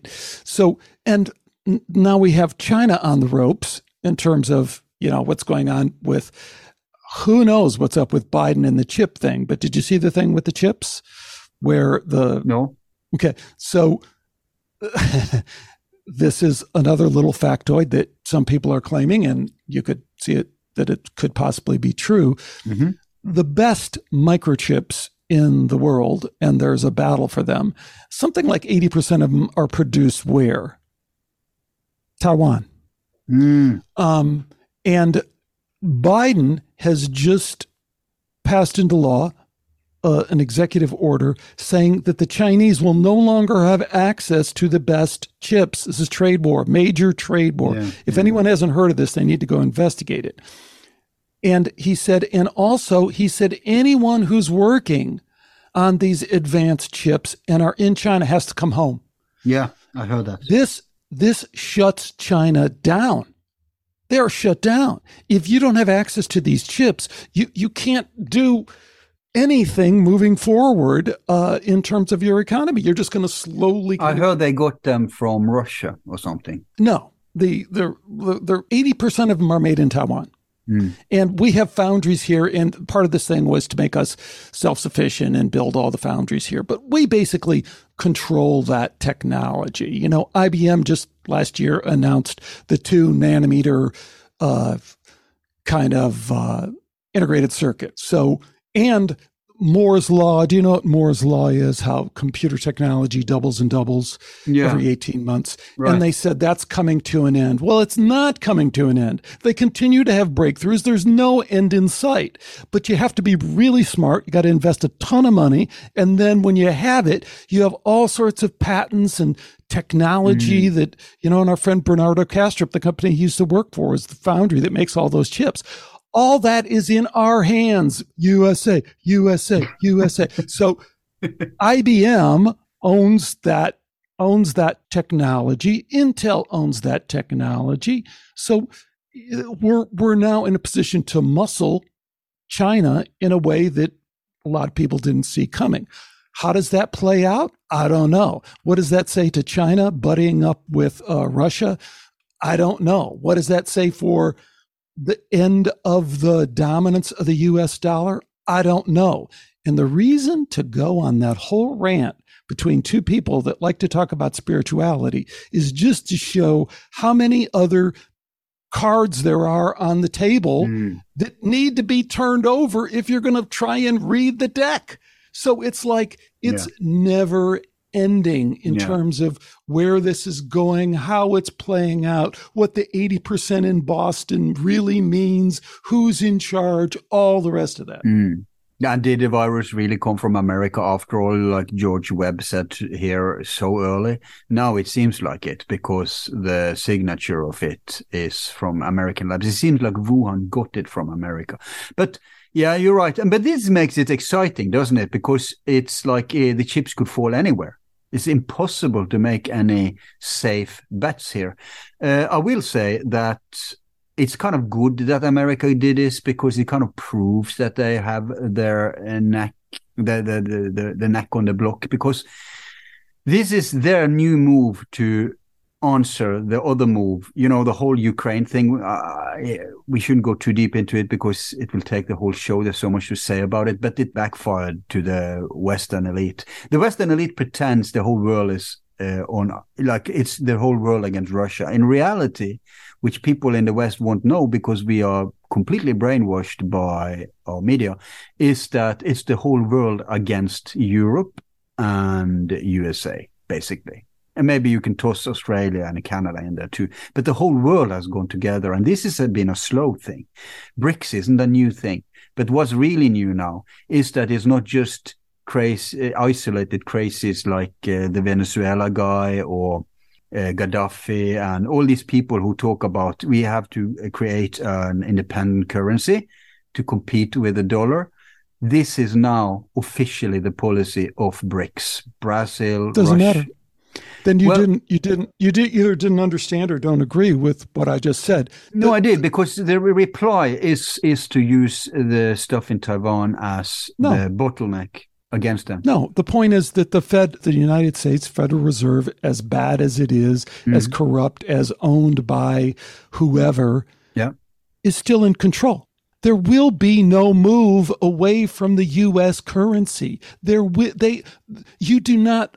We haven't even begun. Turkey and and, and Saudi Arabia. Uh, they no, it just yeah. will. What they what they're demonstrating to me, one of the takeaways is there's a lot more power there than you might have thought, yeah. and that was the problem. You know, when you were pitching me the Bitcoin thing, mm. a year ago. And by the way, you know, your Bitcoin now has to basically triple in value for you to even get back to break even. And please don't tell me that it's a good time to buy, because you said it was a good time to buy at forty thousand dollars. I'm buying like crazy. Oh, good. What are you doing with the stuff you bought at forty? The point is th- the United States, for good, bad, whatever, understands that they have to control and dominate economically, and they're not going to do that. They're not going to let That's go right. of that without a fight. No. And the fight is, so everyone was, what I just told you about the chips thing, what that should do for everyone, and go look at the rivers that don't even have any water and the electricity that they can't do, and their zero tolerance policy on COVID, which is insane and is going to run the country into the ground, and now reassess and say, oh, those are the guys that I thought a couple months ago were going to knock the U S currency off the top of the hill. No way. Go look at where their currency is relative to the United States. My wife just went to Oktoberfest. She stayed in the finest hotels for next to nothing because the dollar is stronger than it's ever been in my lifetime. So a few months ago, it was, oh my, the U S dollar, it's done, the petro... It don't that look that way now. It could look totally different six months from now, but just or a one month from now. This is just a part of the battle, man. No. Uh, you, you're very impressed by that move, but uh, there are many moves going on. Yes, they will. Of course, they won't go down without the fight, and uh, the fight will get dirty. The fight is dirty. The whole Ukraine thing is a part of this. They're basically sacrificing an entire country, and Europe is on the brink of collapse. Uh, Norway is the part of E U, but we are also suffering because our retarded politicians somehow feel loyalty to Europe. So that we have so much power here. We have oil, gas, we have waterfalls, we have wind, and they are giving it for free almost to Europe, and then they're buying it back expensively. So now I'm suffering too because of these morons. But um, Europe and, and Europe is waking up to being screwed by America, because the America first bombs uh, the Nord Stream, both the new one and the old one. So now Germany has nothing. And then we, they say, hey, you can buy it from us. And then we buy it four times as much as the price. So they're squeezing. So even the loyal European uh, henchmen are starting to get cold feet and are, are having a very hard time dealing with the protests, because there's protests all over the world now. It's just not being reported. Farmers are on the street because the Great Reset is happening in real time as we speak. For, uh, and I don't have time to go into it, but they're screwing farmers big time, huge corporations taking up everything. So corporatism is the end game of the corporatism. They're desperate now. That's why I think they also have this COVID thing in backhand in case they're really losing. Then they have to do something like that to just, because everything is coming home now to roost. They can't hide the vaccine damage anymore. People are waking up left and right, not just in China. I'm impressed by the Chinese raising up, but I'm just as impressed uh, with the, the raising up in uh, Australia, in Europe. Uh, we saw in Canada not long ago the truckers' rights. So yes, things are happening all over the place. And the, the rulers are in a squeeze because they have to fight the geopolitical battle. At the same time, they have to fight the inner battle against us, the people. And Russia, China, and other countries abroad are actually supporting the uprise of the people in the West, because they realize, too, that, you know, uh, this is a monolith that has to fall. And uh, any country, if you look at history, the real fall of a power is from within. If from without can help. But there's always this uh, screw effect, you know, two-front war. So I'm I'm not that imp- I, I'm impressed, yes. And I think they would even introduce U F Os and whatnot if they really are about to fall. They, everything would come out in the open. You don't you don't believe in U F Os. Yeah. Anyway, let's let's not get I off. I do believe on... in a classified space program. No, that, that's it. Doesn't it's a non-starter to say I believe in a classified space program that has advanced technologies from U F Os, but I don't believe in U F Os and E Ts, or I believe in U F Os, but I don't believe in E Ts. It's logically inconsistent. But that's why I say we could do ten yeah. shows on all of this stuff. Should we segue to that? Well, you know, just to, to wrap up the other thing, because I think this is really, to me, the uh, the crux of the issue, back to the mountain. because yep. we can't forget that that's what drew us together. That's what bonds our deeper friendship yeah. when we have these discussions, because we do get at odds on some of the stuff down at the ground level. But the further we get up the mountain, then the further we just go, oh, yeah, okay, yeah, yeah. I see you, fellow seeker. I see you, fellow deep spiritual person. The problem I have with your continued analogy of the battle and hooray for the people who will rise up and do that is that, back to what I was talking about, Eddie Bravo and Joe Rogan. You know, I mean, Sam is, well, he's a comedian. And so Eddie Bravo is, he's gone on tour with Eddie Bravo. Eddie mm. Bravo is one of the leading flat earth, you know, and I get it, man. They're just playing around. They're just, see, it's, it's like you said, which is that I understand the entertain, like I've been doing this for so long. The whole entertainment thing snuck up on me. Right. I didn't see it as as that people are entertained mm. by, people find entertainment from podcasting. I never looked for, I, I was foolish, naive enough to think that when I was listening to interviews, I was learning something. That was always my goal. Yeah. I never wanted to listen to someone to be entertained. I like being entertained, but I separate that. Infotainment, from- the most popular show. My brother was just visiting me, and he's been opening his mind lately. And I'm surprised he's even a fan of me now. And I asked, what was it? It was the biggest podcast in Norway called Konspipodden. What on earth is that? Well, they are entertaining conspiracy theories. And then I realized the game. It's pure entertainment. They have a new topic every week. And they always have this ironic distance to it, but they take it seriously enough to, you know, some of these uh, conspiracies they buy into. Exactly. But, but it's always this, this, see here, see this new shiny object we're showing you? Now amaze over that for a while, and then we put it back in the box and we find a new one next week and go on with your life, and nothing matters. Exactly. And evil doesn't matter. Exactly. Right. Right. Exactly. That's how it is. I never saw that coming. No. Never saw that coming. I did, because I was utterly entertained with Joseph Farrell's uh, talks with um, this old lady. But it was pure info. But that's because I'm entertained by info. You understand? Right. But that's I, a great that's a great point, because I am too. I'm entertained by information. Yeah, but they need they need awe, shock and awe. But uh, one of the things I said about your show all this time was that um, I find when you get uh, uh, contesting with your guests, when you start giving them a hard time, uh, especially the skeptics, that's the shows I find most entertaining. But when you have a so-called friendly interview, when you're like all all over the guy or gal, right? And ooh, you're great stuff. Ooh, then you often you tend to go deeper, and that's the most enlightening interviews you do. You see the distinction? Yes. So apparently I picked up on it already back in the day. I just never thought about it until you made me aware now. I never thought about it until you just mentioned it. Yeah, but it's been it's been like uh, a, a deliberate cultivation of the entertainment aspect of the Alti stuff. That's what uh, Netflix can afford, right? Yes. But they can't go all the way. It's it's back to the boundary. A certain amount have spilled over into the exoteric field of the normies, the muggles, right? The exotericians, mm-hmm. the sleepwalkers. Mm-hmm. So mm-hmm. now you can you can kind of deal with it. Like U F Os. Now you can do a U F O thing and be taken seriously. So mm-hmm. it's like the Overton windows is, is being stretched bigger and bigger.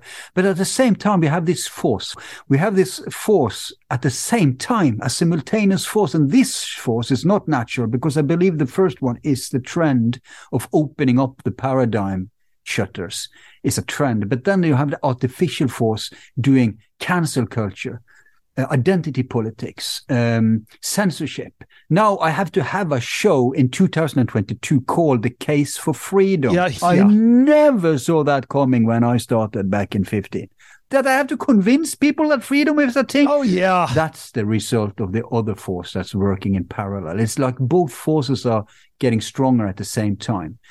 There's the, there's the go into your silo, go into your bubble, and don't even dare peeking out of it, and at the same time, oh, nothing, there's no taboos anymore, we can discuss anything with anyone. Yes.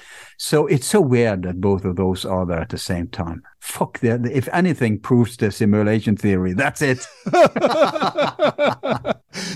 Al, you're awesome. But, you know, mm-hmm. it's the knuckle draggers, right? So mm-hmm. the, this is, the, you are not going to, this is the slow, hard truth that I've come to is, no, the knuckle draggers are quite happy being knuckle draggers, and they're actually quite proud of being knuckle draggers. Mm-hmm. And the dilemma that we really face, that you don't want to talk about, mm-hmm. and I don't want to talk about, is they are as much an obstacle as they are a force for the positive change we want to see in the world. So when you talk about the people being woken up, well, what are they waking up right. to?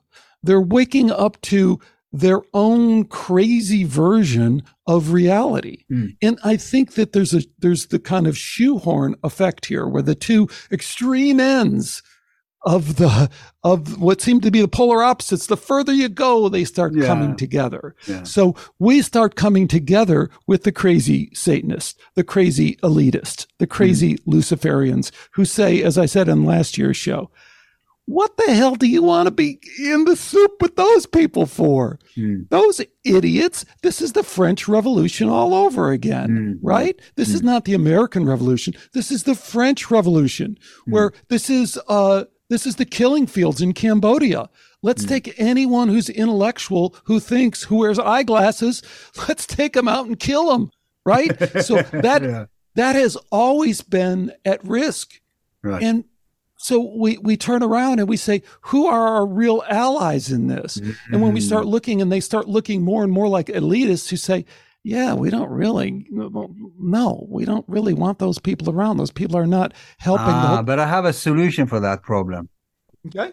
Yeah, I have a solution for that. I, I, I see where you're taking it. It's a very great point you're raising. I'm glad you're taking it up, because I've noticed a tendency in you that you kind of expect all the different people you talk with to come together on all the different issues, illusions that are crumbling. And I, I've always thought you expect too much of people. Uh, the, the real uh, journey up the mountain is for yourself, not for the collective. The best we can hope for, right on. for the collective is for them to... Because, look, I have to go back a step before I get to the punchline. You know as well as me, we've discussed this before, that almost everyone in the world today realizes that something is rotten in the state of Denmark, but they realize this within their own narrow silo, and they don't transfer it to everything else. They think everything else is working smoothly because they're not an expert in that field. I'll give you a short example. I have in my family a geologist. He's retired now, professor. He's been fighting the climate change now. I'll talk about synchronicity. This lady that you uh, showed to Bernardo Kastrup, I just discovered her a few days ago, this uh, climatologist, Doctor Judy something. So that was funny to see. Doctor You. Judith Curry. Yeah, you brought her up in your show with uh, Kastrup that I loved. Anyway, back to point. So he's realized this for this long, but he doesn't realize that it's the same collapse of checks and balances within the field of medicine. So he believes the vaccine thing. His father was a doctor. He, he he's oblivious of that, but he knows it's rotten and corrupted, and he's fighting in the climate change area. You see, this is how everyone is functioning. And I, I think most people don't have the strength to even entertain that, you know, the whole paradigm needs to uh, change. But anyway, back to my point. I said I had a solution. No, no, that, that, but that's such a great point. I just have to, that's such an awesome, awesome point. And we've all experienced that, where someone wakes up to part of it and then remains yeah. kind of totally entrenched in the rest. So go ahead. And then you poke them and try to force them, like you did it with Bernardo too. Obviously, he wasn't ready for, for some hard truth in, in one field because he hasn't paid attention to it. Oh, he can talk like a master on the thing that you usually have him on for, that you cheer on. But then you see what happens when you try to push him into another water. He becomes a human being like everyone else. Now, these are the knuckle draggers you are criticizing. So how to handle it? Ron Paul had a solution long ago. In fact, even before him, Leon Trotsky had the exact same solution. It doesn't matter where you're coming from. And they all said, and not just those two, but they're two very different examples who realized one single truth that we all have in common. And that is never about... Um, It's never about getting the majority. It's never about getting everyone enlightened, everyone to see the illusion, everyone to agree upon the so- solutions to the illusion. It's always been about coalitions. That's how the human collective mind moves forward. If enough people are against the vaccine, I don't care. You can be a Nazi, a Christian fundamentalist. You can be a virus denier. Come into my camp. Come in, uh, into my tent. Okay. There's room here. We fight this fight and we win. Bam. Okay, what's the next fight? Is the next fight uh, whether U F Os, uh, whether we have free energy, anti-gravity? Come into my tent. Whoever it is, because that way, this is real democracy, Alex. It's better than any democracy that's been designed by any system, because usually those democracies become the dictatorship of the majority. This mechanism that everybody comes together and pushes in the same direction for this specific issue brings us forward. There will be morons in our tent on the, this specific issue, and they will lose other battles where we may be against them, because then we're fighting that battle. But for this specific issue, let's come together. And I sincerely believe that the uh, majority will always go in the right direction in this situation, given that we are not too manipulated, given that there's a minimum of free speech and open information. This is why they need to control the information. This is, explains two things. Of course, it goes without saying that they control media and why. We don't even have to discuss that. Everybody knows, everybody agrees. But that's just one coin of the control game. The other one is to keep us infighting. We have to blame our neighbor. We can't, uh, you know, mention any of the entities in the uh, uh, controlling mechanism. That's where we smack down. So how to do that? Cancel culture. Amp up the cultural war so people care more about abortion or gender or what have you, all sorts of insane things, so that we don't come together on the important things that has to do with the economy or or the control, you know, the, the passport, the, the so, social credit system, all that stuff. No, divide and conquer is the game. So I can't get on people because they look at my curriculum and they're very comfortable if they only saw the other guests I had on for their area. But then they see guests for other area. They don't know the guests. They don't even understand the area. They think it's some kind of lunatic show going on here. And I can't get that guest on because I'm not only focusing on baseball. I have the audacity to focus on all the sports, yeah. Right? And so I have to try to dance around, tap dance around to get them on. What? Why I'm mentioning this? It's directly connected to this grand reality of our modern zeitgeist, which is divide and conquer. You can't talk to your neighbor. You have to blame your neighbor. Just don't blame Fauci or anyone in the top. Politicize everything. Everything becomes about teams. Everything, oh, you're in the wrong team, bam, cancel. This is the opposite of science. And this is how science has been hijacked. So when you say we don't believe in science anymore, I disagree. We don't believe in institutionalized science or scientists there. You know, the politicization and commercialization of science. But I do believe in the process. And that process says you can share bed with anyone. Any for any reason, like in the old days, remember they said any uh, advertisements is good advertisement. Bam, completely out of the window today. Okay, I'll stop my rant now. Are you following me? I'm following you. I'm just, I, I, I resonate more with the conversation we had last year because we covered a lot of the same ground. And at some point, you had done a spectacular interview on some audacious title like The Hidden Secrets of Everything or something like that. It was about yeah is about an, an esoteric uh, occulted understanding of death, you know mm. and you really were quite impassioned in talking about h- how much knowledge there really is that has been carefully preserved through systems of, of through wisdom traditions about death, and right, then we talked right. about that in contrast to modern after death science, like after death communication or near death right. experience or shared death experience.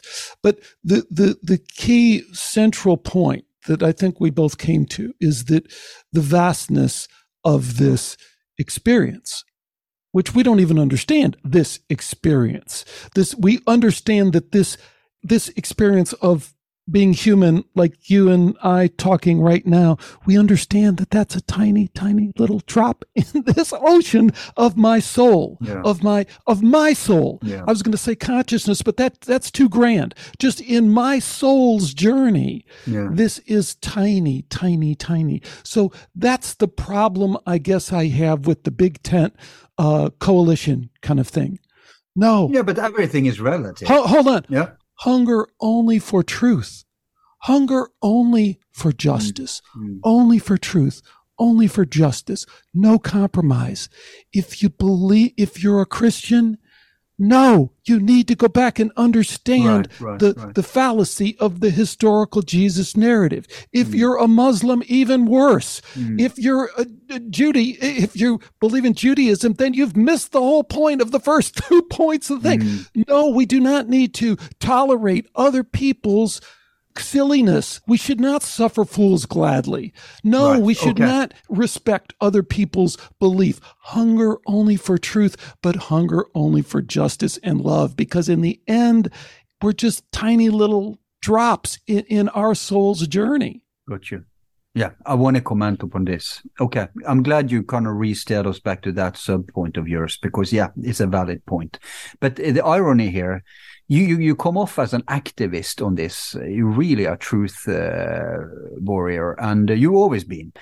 But here's where our kind of cultural thing is different, because I, I come from esoterica. That's like we've already thrown in the towel and said we give up. We can't make everyone aware. We, we just we just the default is everybody's sleeping, and now I'm going to try to wake up as much as I can. And if I meet others on my journey who also seek that, or has some ability to do that, or has shown to do that to some extent, I'm going to hitch my wagon to that person as long as that's useful for both of us.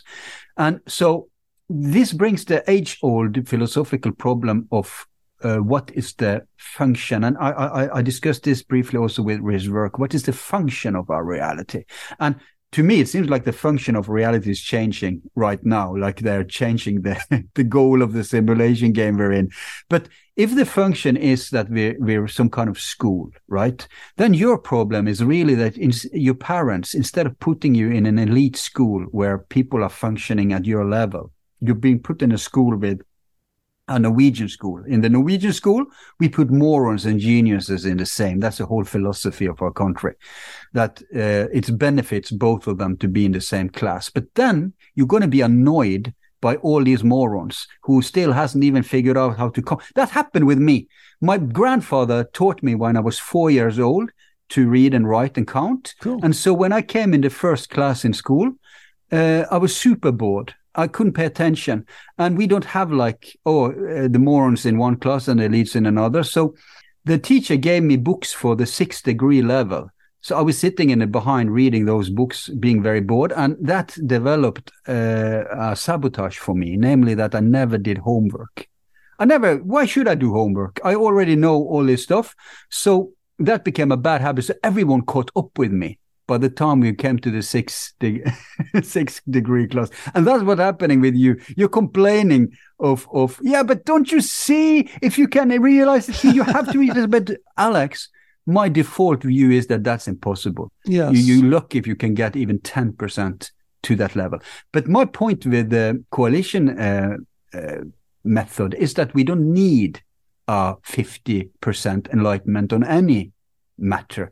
We can get you know, uh, a critical mass may be as low as ten percent, and then a revolution comes about, a French revolution comes about, just by ten percent. And because we now have forced with our will, our collective will, a new normal, that new normal will stimulate the morons easier to wake up to higher realities, high, uh, other important uh, areas where they have to shift the paradigm. Because now society is a little better on this small issue that we changed. So now we're stimulating people instead of pushing them down, because that's really what the fight is about. It's about creating collective tools to keep us down or dumb us down or make a devolution, versus creating collective tools to raise us, stimulate us, inspire us, to, to better us, That's uh, at one level a battle that has gone on for a long time too. And I'm sure many of those who actually introduces solutions that aren't solutions, they are at best detours and distractions, but more likely they are sabotaging mechanisms. Many of those have this same glimmer in their eye as you when you talk about this. You're a truth seeker. You want the betterment of many of them too, but they're just incredibly misguided. And so in many levels, it's also a battle of ideas. It's always a battle of ideas at the same time as it's a battle of specific issues. So I agree with you for the battle of ideas, but it's something about you have to choose your battles too if you want to win the war. And you can't expect the entire battalion to join you on every single battle you, you want to go into. Better you find willing soldiers where you need them, and that way you will win the war, even if it's not the same brothers in arms in every battle. You understand what I mean? I understand. Let me bring it down to a real personal okay. example, small mm-hmm. one that I think everyone can relate to. We have a dog. I want to send you a picture of the dog. Mm-hmm. It's this huge, this huge one hundred fifty pound dog that somebody couldn't take care of anymore. And my wife, who we fostered like fifty dogs, sixty at this point. Oh, wow. So, so Freddie, and now is always the case, the dog comes in as my wife's dog and winds up being the dog that I have to walk and take care of. Of course. I'm walking back from the beach with the dog, and I'm I'm walk up to my neighbor, who is a big dog person, and she's super nice. And um, where's the picture? I can't see it. I want to see it while you talk about it. I mean, let me pull it up. Or him or her. Him. Is it a bitch? Him. Him. Okay, yeah. I just love an excuse to say that word. Political correct Norway, you know. Yeah, yeah, yeah, yeah. Here, let's get it. Uh, let's get the... Oh, look, it's there. There we are at Thanksgiving. There's everybody. Yeah. Oh. Uh, here's Freddie, but you can't... Look at... Oh, wow. There's there's Freddie. Can you I see I can't him? Make out the even the race. He's huge. He's huge. Here, let's give you a better picture of him. Uh Oh, here he is with the whole fam. Oh, he's a Saint Bernard? He looks like it. He's actually a um, a Mastiff. Oh, okay. But you can see how huge he is, right? Yeah, kind of. Huge, yeah. yeah. Huge dog. So walking back, I walk past, I, I see my neighbor, and I'm going to walk up and just chat with my neighbor. I don't know how, but the term, the name Fauci came up. And she goes, oh, oh, oh, I, I I love that guy. Right, this is right, only nine right. months ago, you know, right in the heart of it. So California. Now, right, when you hear that, you can you can react in a number of different ways. Yeah. But I have a hard time not reacting at yeah. a real visceral level. But I've managed to maintain that to a certain extent. Mm. And I go, but Carol, I mean, have you looked at all into any of the stuff on him? I, I no, I like him. I just I just think he's a good guy. What about gain of function? I said, do you know what gain of function is? No, I just, no, I I just, I like him. Give her Robert um, Kennedy's book for Christmas, okay? Be a good neighbor. Yeah. It's called The Real Anthony Fauci. Shout out. Shout out. Mm. Here's my question. Like, we all get that, but what do we do with it? Because... what do we do with that at that other spiritual level? Because she is a good person. She has a good heart. I've known her for decades. Mm. And I, I have deep feelings of affection for her. We live in the same turf, on the same dirt, you know? Yeah. And so how are we supposed to hold those people in our lives? I'm torn because mm.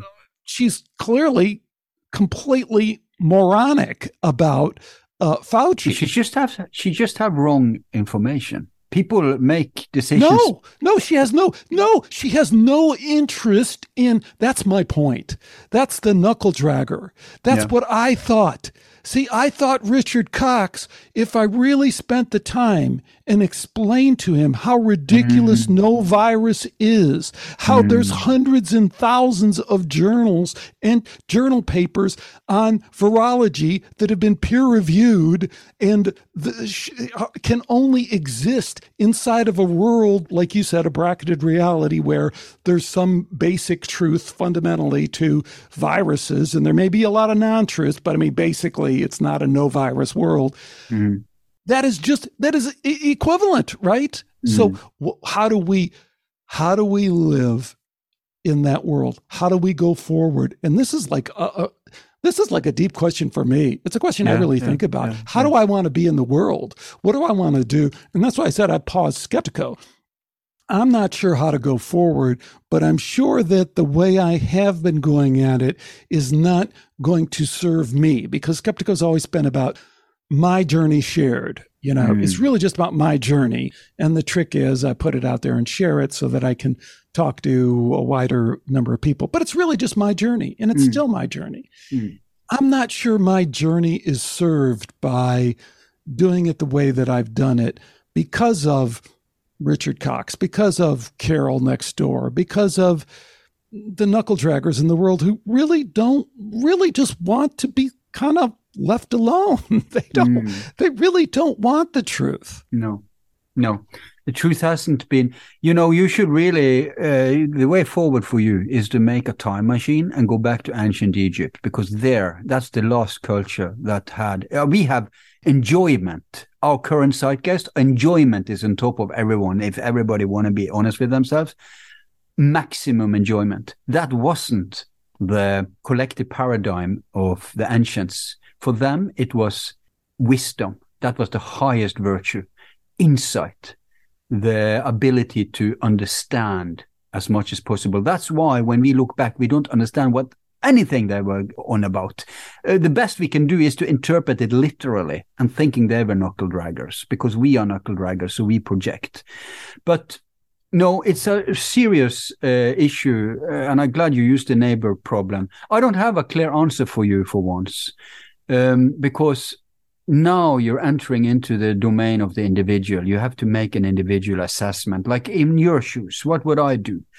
It depends on what I knew about her, but I would have, I would need an inkling of interest from her to even bother pushing anything at all. I may just do a like obscure question. Well, are you so sure about him? Well, what if there's a shadow side? Blah, something, you know, just to put in a seed. But you cannot convert someone who do, who is not interested, who is not seeking to shift their paradigm. That's our problem.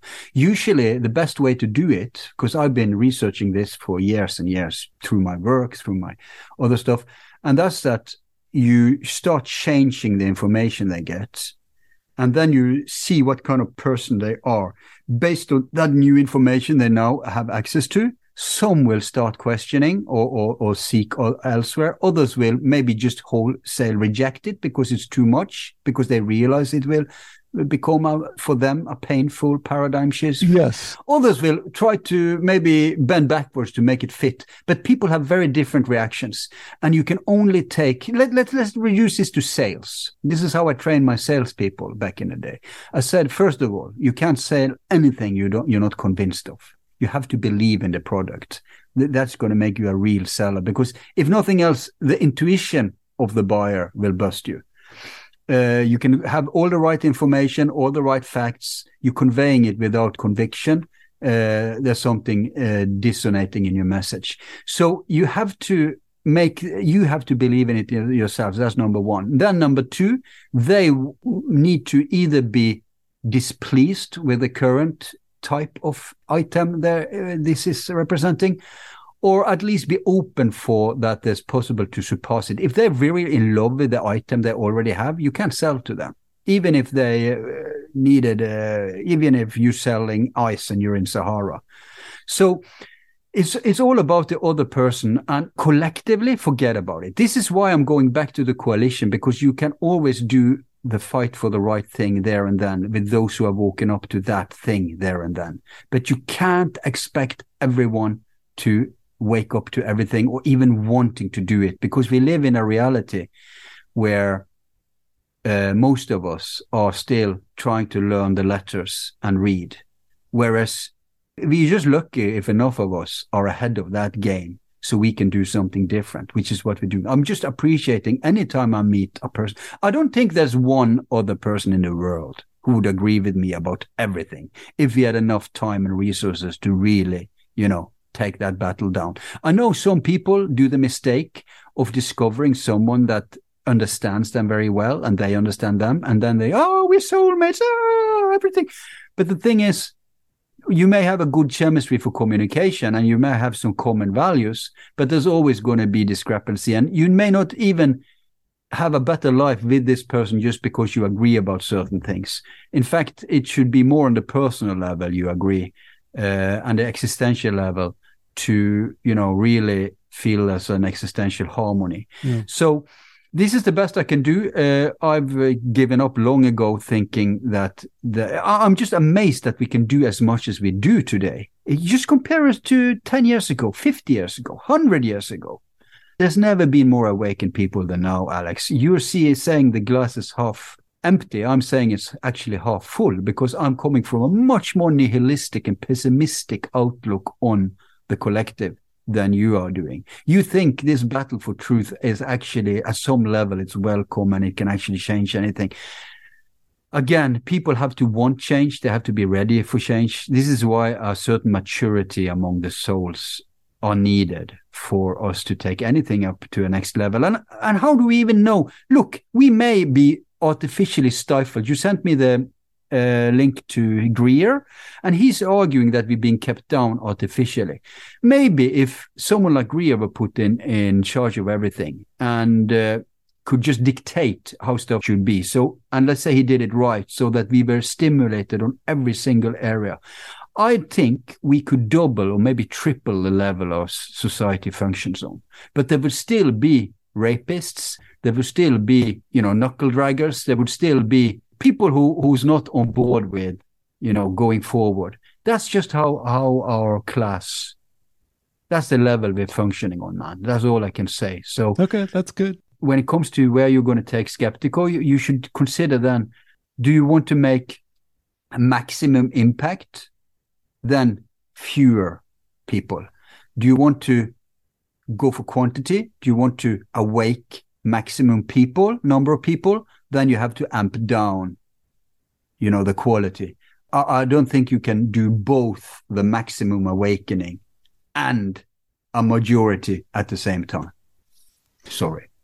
So I, I think you got some interesting points, because we're dancing around some of the, the fundamental issues that I always bring us back to, because yeah. I love your occultist perspective, which you gave us earlier in the show, which needs to be fully, I think, spelled out and appreciated. And I don't want to misrepresent it. So at any time, jump in there and tell sure. me. But what I heard you say earlier in the show is that, look, people who understand that there is this esoteric, occulted, hidden knowledge have learned that there's a certain practical system for perpetuating that knowledge going forward. And yeah. one aspect of it is that you, you you don't give it out to everybody. And when you do give it out, you're kind of careful, and you yeah. kind of, you know, it's not yeah. for everyone. No. Not everyone's ready for it.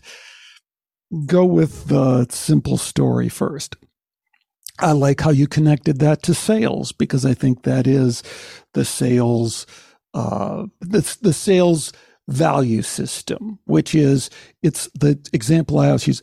I have a lot of experience in sales and sales training as well. And, you know, Jordan Belfort, people might remember from The Wolf of Wall Street, the famous movie. Mm. And he's a sales trainer, and he's written a number of books. And as you were going through your experience with training salespeople, I was thinking of Jordan Belfort. And that's one of his things is like, hey, if you know, he, what I love about him is it's very black and white in terms of the decision tree you go through. And he goes, okay, if you get to this point and they say no, move on. You're not going to sell that person. Now, this person, da, da, da, da. But the point of Jordan Belfort is no one can read that and say that's not black magic. Mm. It is. It is. It's mind control. Yep. It's say this, repeat this, couch it this way, and you can manipulate this person into doing what you want. And if they fall into this category, then you're going to be less statistically likely to manipulate them in the way that you want. So move on to your next call.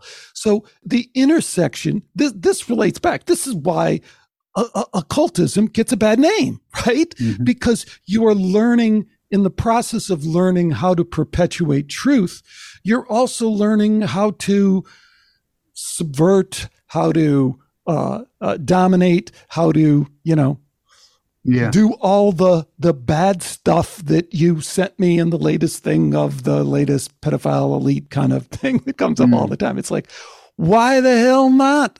I have the power. How do I know I have the power if I don't exercise the power in some way?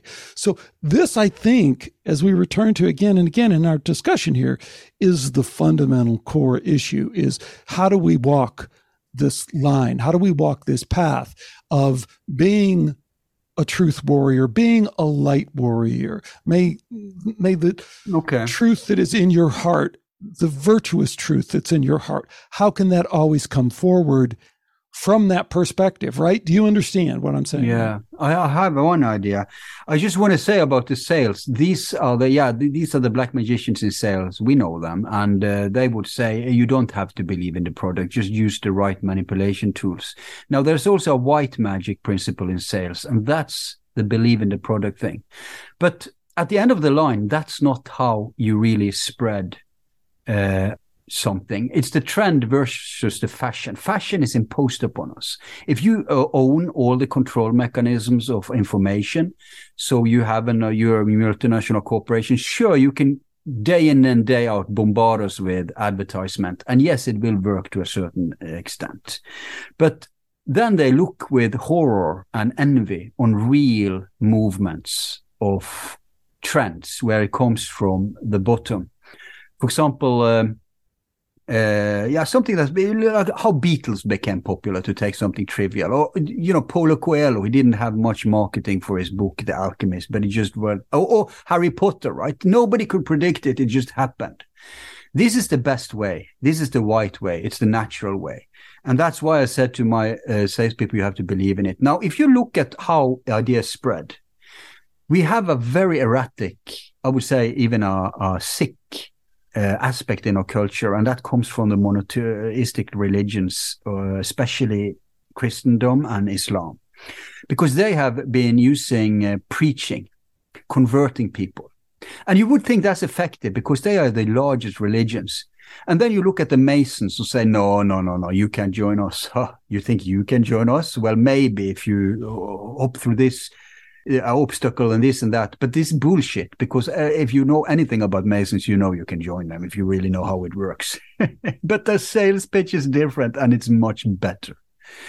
And it's the old, it goes back to the old thing, I don't want to belong to a club that wants me. Now let's rewind to the religions. I said that the conversion religions, the preaching religions, they didn't become big by preaching. That's a misnomer.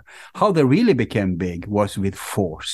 It was by the sword in both cases. And as soon as they were big, right, then they could continue their campaign with this preaching thing. And this clues us in, because humans, most humans are habitual. So before Christendom came, they were habitual of the old religions. They weren't enlightened, even if their religions were enlightened. And it's the same today. We are habitual. So if they can force a new paradigm on us, we will, to a certain extent, move along with it. But that's why I think the battle now is between those who find artificial means to try to influence everyone on the earth at the same time. It goes back to what I said uh, two season reviews ago when I said that, wow, it's a game. Computer game, for the first time, the whole of the world is swallowed up in it. Well, with that comes also the information war, right? So for the first time, they may not influence Chinese people, uh, the Western oligarchs may not, in terms of how they would think politically, but they can influence us by, for example, um, you know, the mask reality may be a global thing. It's cracking now, of course, the vaccine reality. So there's certain things they can make us believe. And it's still black magic, because essentially in black magic is scarcity and fear. Scarcity and fear, not inspiration and uh, truth. And that's really the path you are on in. So how can you continue that path where you're using, where you're trying to appeal to the better nature of people, where they want to know the truth, hope that they're not too scared, not too scarcity, uh, you know, withdrawn into their own little bubble? How can you entice them to come up? I'm doing the same. And for me, I'm coining it as paradigm shifts, because people want to believe that they want to expand their worldview. People want to believe, maybe it's a uh, what we call a life lie, but theoretically they think they're interested in truth. So I carefully introduce one piece here, one piece there, one piece here, one piece there. And if you listen to enough shows, eventually many of those dots are going to come together without them intending it. And that helps them to want to get to the really bigger picture. But I'm, I'm very conscientious of the fact that uh, someone comes in for the Oak Island mystery and they don't care about the show we did about uh, scientism, for example.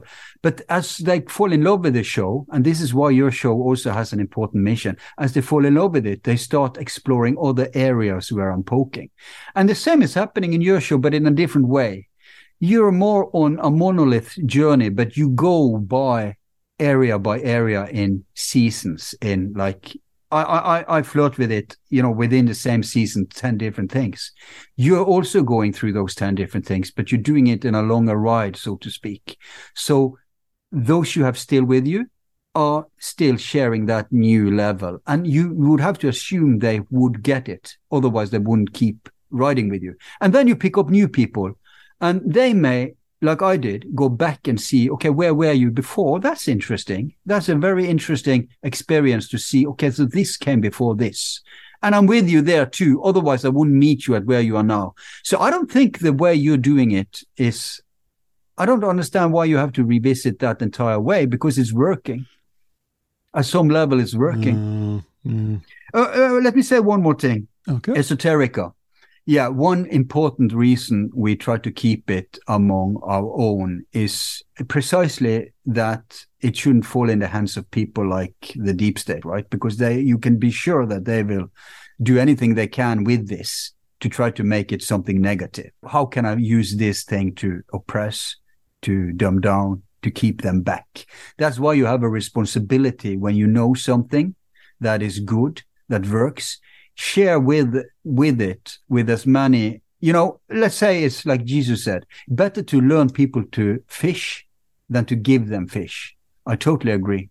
But when people are not interested in learning how to fish, when they are just too incompetent, let's say they don't have legs and arms, then you have to keep giving them fish.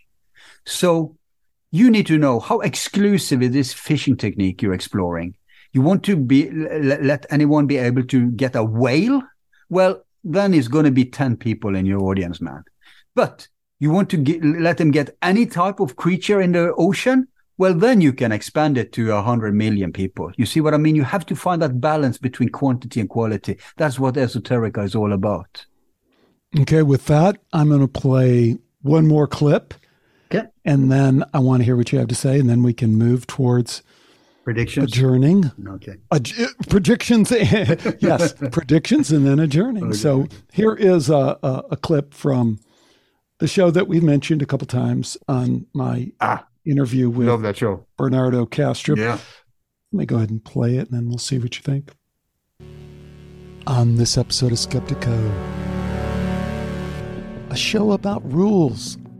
When to break them? Still hanging out at the after party, and uh, with me, uh... Tupac Shakur. All right. Believe in Death Row East. Believe in that, for real. That's it. Right. I'm a ride with but if you believe in God, believe in Death Row East. And when to follow them. I accept the rules, you know. It, laboratory evidence, fine. That's all I will look at. Reasoning, fine. That's all I will base my argument on. I will never appeal to my own personal, subjective insight. And you go a long way. It's enough to win. After this transition has been accepted, then we can review the rules of the game. That first clip was from nineteen ninety-six, Tupac Shakur, who I included because he was kind of famous for breaking rules and famously said, play the game, but don't let the game play you. And the second was from our excellent, excellent guest, Doctor Bernardo Kastrup, who has been on the show before. I highly respect, is truly one of the leaders in paradigm change from biological robot meaningless universe to wherever we go next. Now, the rules game thing really has a lot of different meanings as this interview goes on. I would just interject that, yes, it does, because as you pointed out, I grilled Bernardo pretty hard in terms of his... Uh, going down the path of the uh, Netherlands global climate change. Like I always say, I had a guy who, Nova Scotia global climate change. Everyone sees climate change on a global basis based on what's the world looks like out of their out of their window. But yeah. The point I was really making, I can kind of get off topic, is Tupac, way back in the day, play the game. Don't let the game play you. And that's what it's mm. about for me too. No, I'm going to play the game. I'm not going to let the game play me. I'm about my journey. I don't care if I have an audience. Truth be told, I never did care. Um, so no. it, it doesn't matter. And if it all goes away, then it just keeps going on. Nothing changes. And that's a good reason why I did stop, because I didn't say I completely quit, but I've stopped, because until you stop, you can't really talk about stopping. You have to stop in order to say, this is what it's like to back yeah. off. This is what it's like to stop playing the game. Is anyone listening? If anyone wants me to go forward, I'll figure out whether that makes sense. But if no one's calling my name, then I can just stay on the bench. That's fine too. Man, are you turning our commemoration into an epitaph? Oh, Jeez. My gosh. Uh, I didn't know it was this serious. Look, you had a lot of uh, people coming on your show to to applaud your project. So uh, it shouldn't be dependent on re- response. But if it is, uh, that should be your cue. But no, I think you will, the deeper you go, the smaller the audience you will cater to is. But on the other side, the more they will follow your absolute um, boundary, or should I say horizon. You understand? That's how it works. Uh-huh. The, like, uh, you know, I'm involved uh, um, in like a spiritual group, so to speak, call it what you want, a mystery school, a gathering of equal uh, kindred spirits. And we are deliberately few. We can never become a mass movement. It's against the entire thing. And it's much better, you know, the spiritual, um, what's it called, thrust gets fatigued in huge uh, gatherings. Like a football stadium, it's very limited what you can achieve there. I mean, if you can get everyone to focus on a basic emotion, yes, you can manipulate. That's what religions have done, and that's what uh, political go- states do. But if you want to raise awareness and the level on a simultaneously on as many, as much as possible, then it has to be a small clique. That's how uh, Jesus had twelve disciples, right? He didn't have twelve thousand disciples. So uh, some things never change on this level of existence. Nothing is new under the sun. This is one of them. This isn't a new problem, what we're debating now. They debated it in Rome, in Greece, probably in Egypt, you name it, India. So it's just the means are different. We're talking now transmission of information via the ether, right? So I, I don't have an answer for you. Uh, I acknowledge your good questions, but I recognize that these questions, and that may you may find some comfort in that, that these are age-old questions, and there are solutions, of course, where there are people have been before. There are always solutions, but you have to find the one that's right for you. And uh, that really depends. Enjoy this time out. Assess, very importantly, what you really want to achieve. I think that's the most important thing. And then the rest will, will follow, if you see what I mean. I, I, I do. I really appreciate your whole All, all the everything you're saying. I especially appreciate the first part of what you're saying, because I think there's some really deep insights there in terms of how that? the energy works, how the energy works in a small number of people mm. versus how it works in a larger number of people, mm. and whether we should seek this kind of crowd push, push, which is always the draw, or whether we should reduce. And the the one thing I, I marry that to was what I said is, You you can't, you, you have to pause. You have to, I think, I have to pause. I have to step back in order to go forward. I can't continue to do things the way that I've done them and then say, oh, this is now uh, this is now different. And I think it's it's just a natural part of the growth process. The other thing I think is a natural part of the growth process that I want to tap into going forward is I want to be more connected to truly the spiritual path of truth, of justice, of not being, you know, the, the, uh, look, I'm all about knowing as much as I can. Um, but this isn't, this knowing isn't a competition. So the knuckle draggers are not my enemy. They're just kind of in my way. I have to kind of move, yeah. move my shopping cart around them.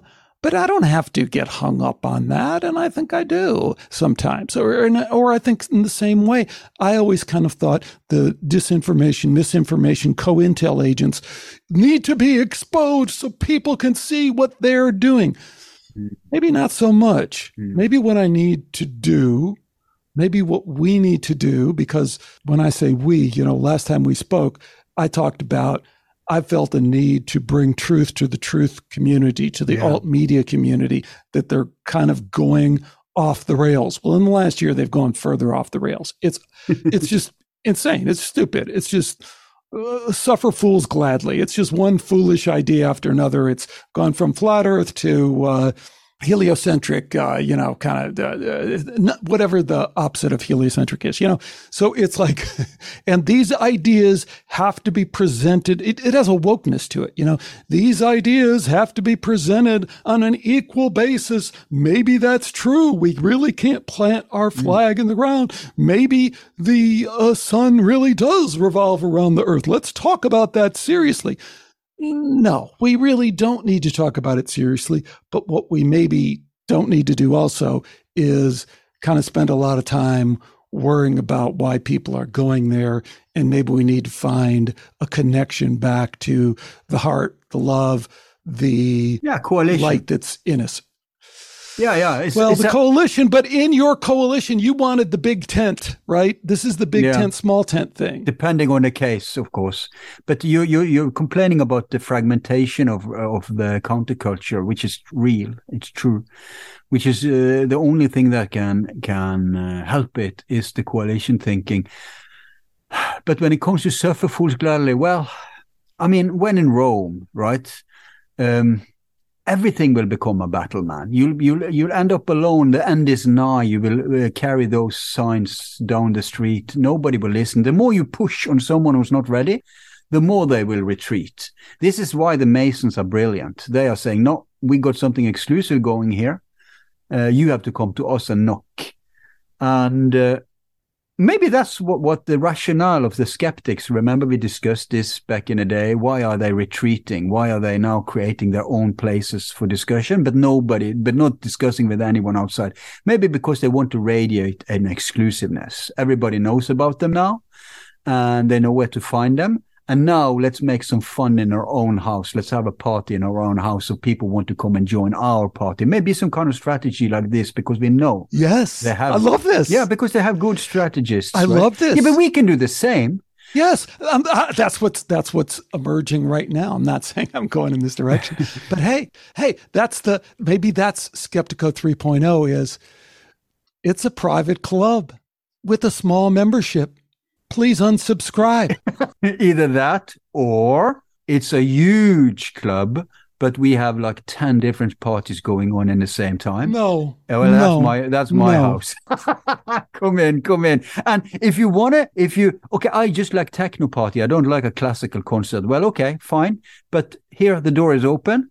You want to come in? Well, I like Al as a conductor. I see he can be a D J there and can be a conductor in the symphony. Let me peek in the symphony room and see what's going on. And then, oh, I'm enthralled. I didn't know I even enjoyed this. I'm sitting down and checking it out. Or this is not for me. I'm retreating back to the techno party. This is how people are. You can't expect anything less.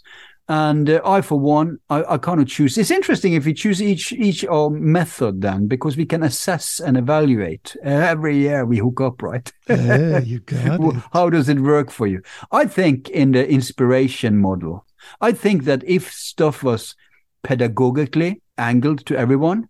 I think many of these knuckle draggers, if they realized there was a real option to dragging knuckles, they would maybe take that option, because everybody has inside them, as you started out this show to declare, everybody has this longing. We are all part of the same.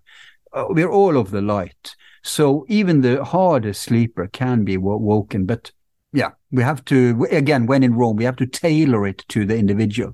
They all need different angles into the awakening. And if you push it, you're going to scare them away. Bernardo Castro, who you tortured with your climate uh, gate uh, approach. I mean, you know, you could have him on and on and on for other uh, subject that day, and he would be a never-ending resource. But if he retreats and recoils and becomes skeptical because you push an issue, a button he's he's not ready to, and I'm not, don't, I don't mean to like hang him out to dry here. This goes for all of us. No, because he doesn't. He, he he does not. He is, you know, our conversation was very engaging, and he was yeah. in it yeah. to the beginning. He handled it like a man. He did, and he handled it like, yeah. not only, yeah, like, hey, you want to go? Throw down. Let's go. I'm, I respect the shit out of that. So Look, we have to move on to this. Yeah. Okay, so as we move towards wrapping this up, what uh, what else do you have from Forum Borealis? Yeah, I have a last yeah, I have a last issue, and we can go on because I want to play a clip of my show and get your comment on it. Awesome. This is one of our contention spots, I think, but it doesn't need to be. But if it is, so be it.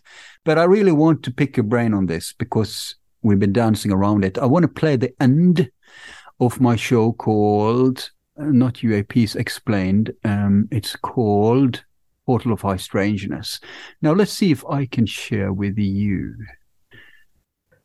Any culture will tend to interpret any new phenomenon in terms of its own technology. Had this all occurred in the uh, Middle Ages, it would have been given a totally different interpretation, it would have been a religious interpretation. We've entered the space age, therefore it is very logical for a new phenomenon of this sort to be interpreted in, the, in terms of our own advanced technology. Um, it's also complicated by the fact that astronomy has arrived at the point, we know enough now about the evolution of stars, to make it extremely likely that uh, there are many other intelligences in the universe. But there, I think we have to follow Arthur C. Clarke in pointing out that we take perhaps a much too narrow view of what intelligence in light in, in the universe may be.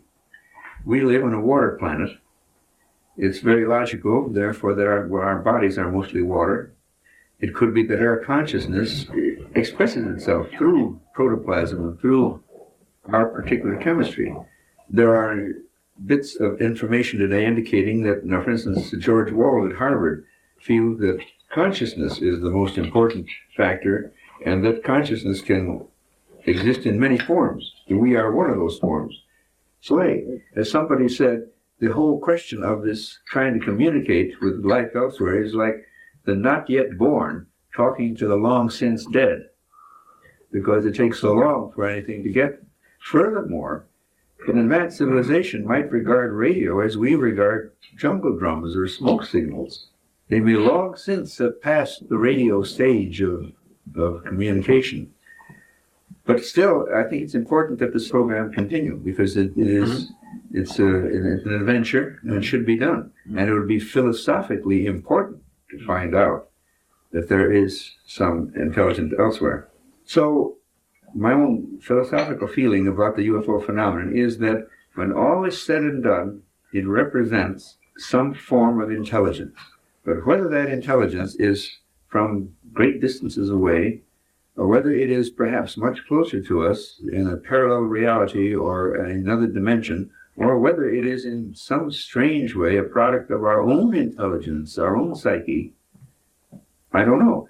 This is the this is the research problem.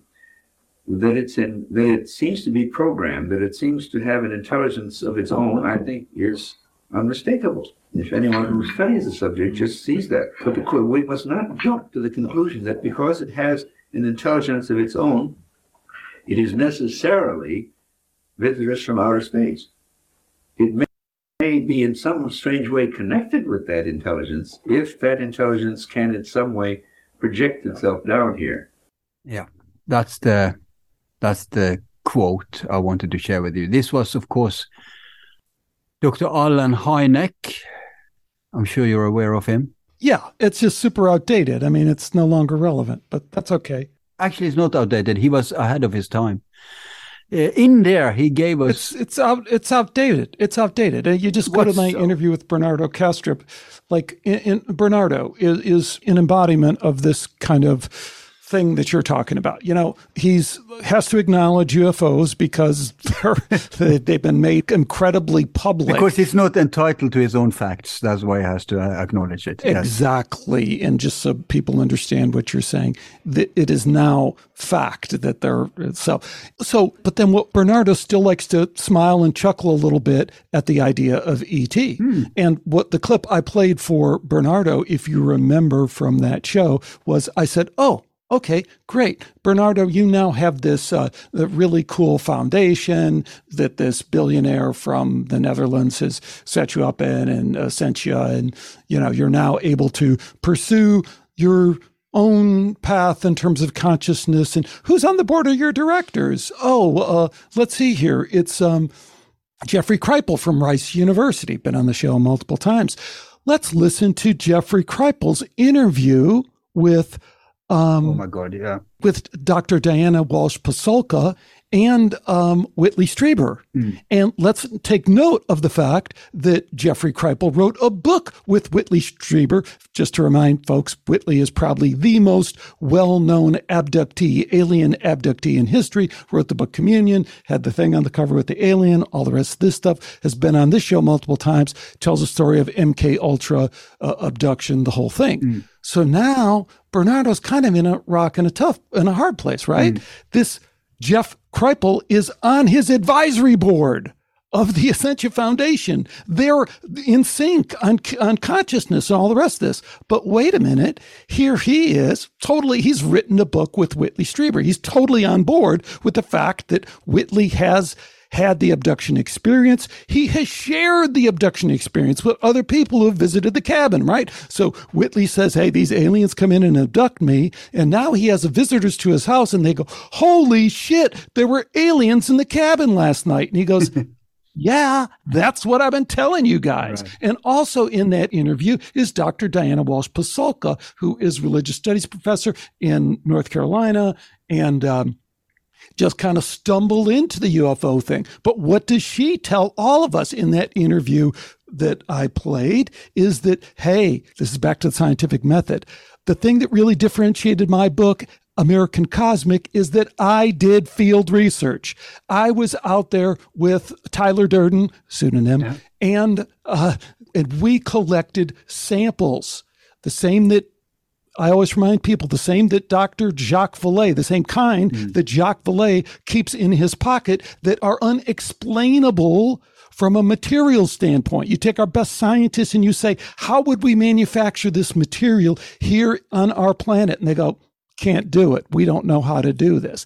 Is this organic material? No, this looks like material that was engineered by some highly intelligent, because look how it's layered, kind of like our little computer mm. chips. So no.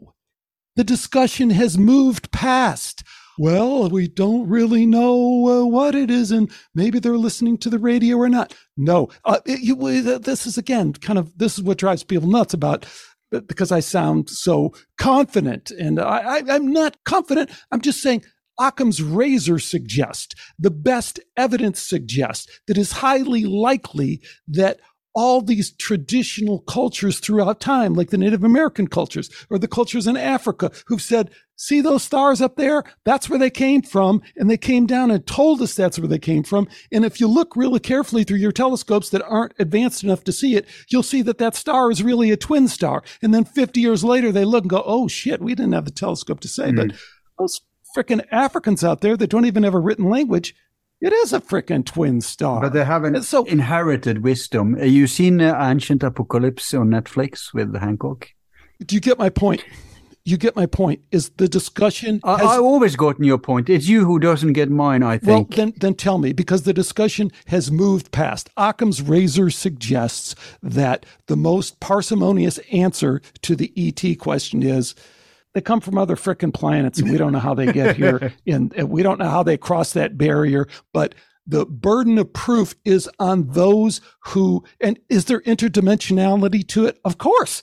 That, our best guess in terms of how they travel here suggests some kind of interdimensional reality, but it doesn't preclude what we generally experience and understand to be E T, is that E T is somehow here, is somehow among us, has always been among us, has been a part of this. That is the most parsimonious explanation for the data at hand. And midget Nazis at Roswell is probably not the most parsimonious explanation. Okay, well, uh, I follow you all the way until you come at the conclusion that this is the more, no, and and you have to back it up. And and uh, but I agree about we're not entitled to our own facts, and I agree that uh, we have to use Occam's razor now. Then consider the following: first of all, you know who agrees with you? You know who applauds that we should have this uh, alien E T uh, perspective? Just to, this isn't my big argument against it. I'm just making you aware of which tent you just stumbled into. That's the C I A's tent. It's the Pentagon's tent. It's Tom DeLonge, who you love, his tent. All of these people are saying, no, uh, it's a threat. They, these are spaceships. Hold it, but that's you're mixing. You're mixing two things. One is the the reality. Hollywood agrees with you. No, everyone. no, but but you're you're you're conflating two things. One is the reality of the E T presence, and the second is that there's some kind of national security threat that the the only response is the Pentagon. I mean, the second is is absurd. Right, right. But the movie, look, it's a both. They've both been pushing the fear element, you know, invasion of the body snatchers or uh, Independence Day, but they also are pushing the Little Green Man on Mars perspective. In addition, the movie E T is an example. There's many other movies where the aliens aren't the bad guy. So um, latest now is this uh, Avatar thing. So uh, no, you are in bed, whether you like it or not. At least stand up and admit that, and just say, okay, coincidentally, I'm I'm in bed with the bad guys. No, but- no, you're misunderstanding. You're misunderstanding the the understanding of the evidence that suggests that we are. In we the haven't discussed the evidence of, yet, but we will. But but it has nothing to do with. The, I'm just saying who agrees with you. But that doesn't. It doesn't. It, you know, you could guilty by association. Yeah. You know, I mean, yeah. Is everyone no be suspicious? Everyone of, in Germany who is of a particular a political party, are they all neo-Nazis just because they? Right. You know, no, it doesn't. It, no, that's no. not how we. That's not how we do but, things. But that's not my point. That's not my point. I'm saying the big forces, the forces with the money and the decisions are endorsing this paradigm. In fact, they want, we know from uh, Werner von Braun, who admitted that they're going to make fear of uh, rogue comments, they're going to make fear of nations of concern, terrorism, and the last card will be invasion from space. So there is a paradigm that is backed up, whether it's right or wrong. Maybe it's right. Maybe that's why they admit it. But this paradigm has been backed up from Hollywood, et cetera. It's, it was the first thing, even before the U F O flaps in the, after the war. It was still a belief Al, in E Ts. Al, I, I got to jump in there again because I, yep. I, I just I feel like you don't really understand the whole playing field on the U F O. I feel like you're kind of we haven't even gotten to the discussion. I'm still well, stuck hold on. on. I think I think you're slow. I think you're kind of slow to the party. Okay. The debates I've been having over the last couple of years are mm-hmm. with people like Grant Cameron, who mm-hmm. is very much in the E T camp, but is also in the consciousness camp and right. believes that E T, but these folks are, con- have somehow pigeonholed themselves into the thing that there can be no bad, that E T is good. Right, this right. is kind of the origin. Stephen Greer. Stephen Greer times ten, which mm. is the, so when those people, you go, okay, what about the evidence of sexual contact, sexual rape mm. between mm. E T. What are we supposed to do with that? Whether we well, take it uh, at mutilation, but uh, that's not what I want to discuss.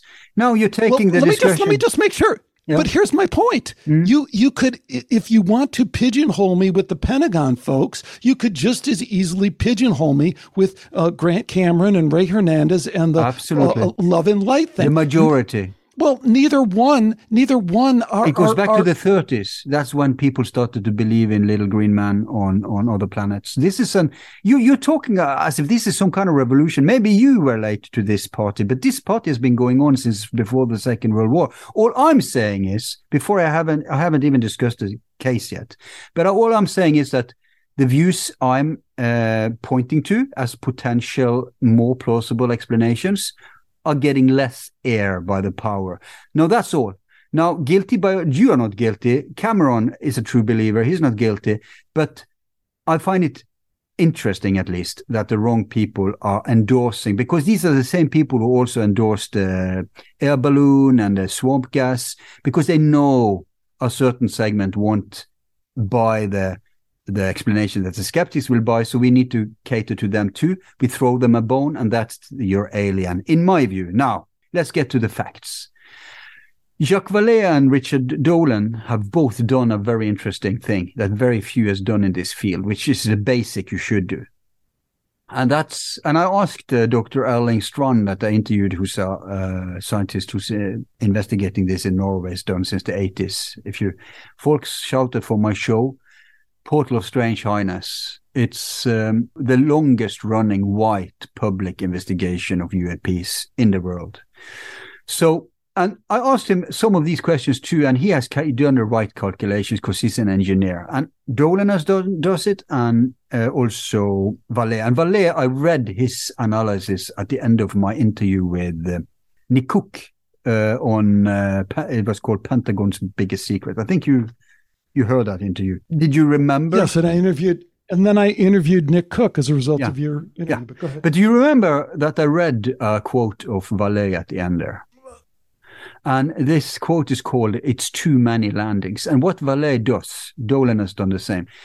Very simple math, very simple. You just take account for the facts and you calculate how many landings would there be if we buy into that these are spacecraft from other planets that coincidentally discovered, often against their will.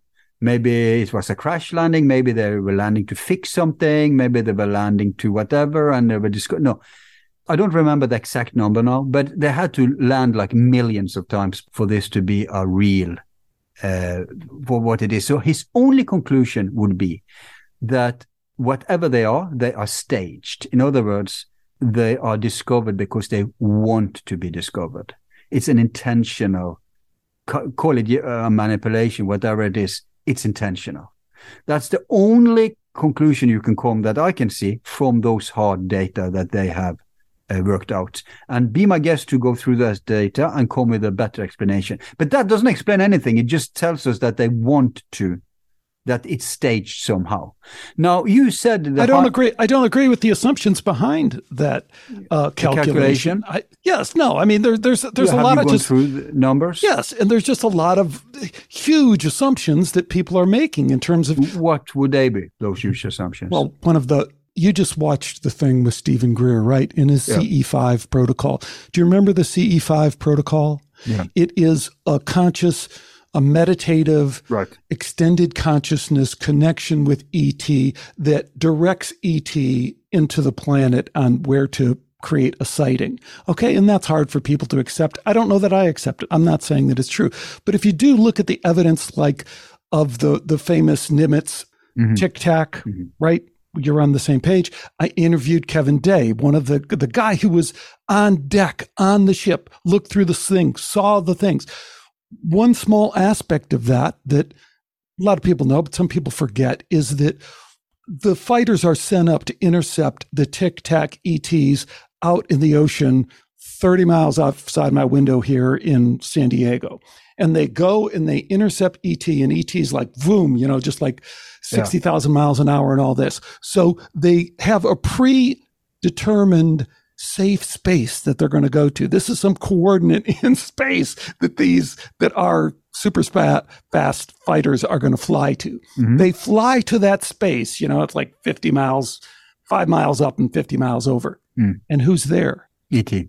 Yes, because it's all about consciousness. You can't, you can't get around E T just by thinking that we have a plan, meet behind the shed, you know. Well, E T somehow has some apparently some kind of telepathic link in this extent. Okay. Right. So that is not in Dolan's frickin' calculation.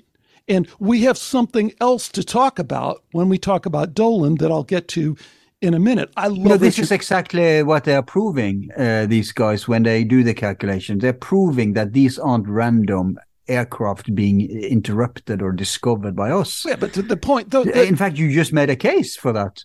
Yeah, but but your your uh, interpretation of the data was that then there. Yeah, we haven't gotten to that yet. Well, you're, go well, we got to it partially because you your partial interpretation. I managed to mention starts. Yeah, I didn't even start my rant. well, but, but, but I, you, I, you, I, you did you did uh, kind of disparage the uh, spaceship from other planet. Yeah, hypothesis. But, uh, yeah, I, that was well, my first argument against but, it. Right, but that doesn't. Now that argument has to go away, right? Because no. now C E five is bringing in spacecraft from another planet. Yeah. And when I read Greer's they book, did the Nimitz thing. I read Greer's book um, about that back in the day when I was a meditation instructor. Of course, he had me. He had me uh, long before he said the word meditation.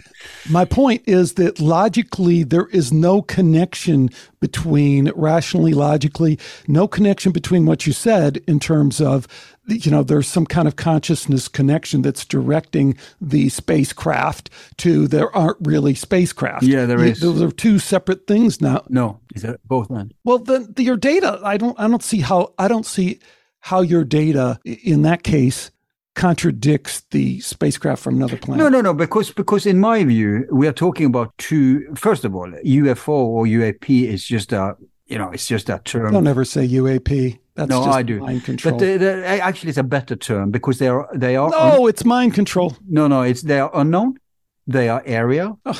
and they are phenomena. It is, they're not always objects. They're not it, always just, objects. Just so, but just so everybody knows, when they say U A P, mm-hmm. what they're saying is we're going to divide and rule again.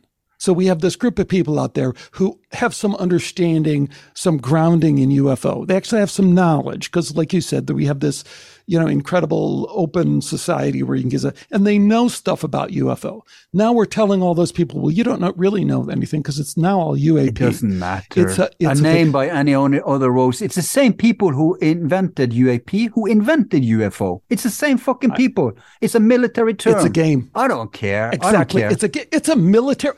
You got to care. No. When I talked to Richard Dolan, I interviewed Richard Dolan, and I got to circle back and get to, I hate the term circle back, but I'm dying to talk to Richard Dolan again. Yeah. When I talked to him a couple of years ago when the Nimitz thing first broke, yeah. and to me it seemed obvious that this was a political psyop, that this whole disclosure, the whole Peter Levenda, fake, fake, fake, intelligence, intelligence, Tom DeLonge, fake, fake, fake, Lou Elizondo, fake, fake, fake, that it was all just a, a, a game. And I went to to Dolan and I said, come on, this is a political psyop, right? I mean, this is a counterintelligence agent who's leading, who's coming out and saying, here is the truth.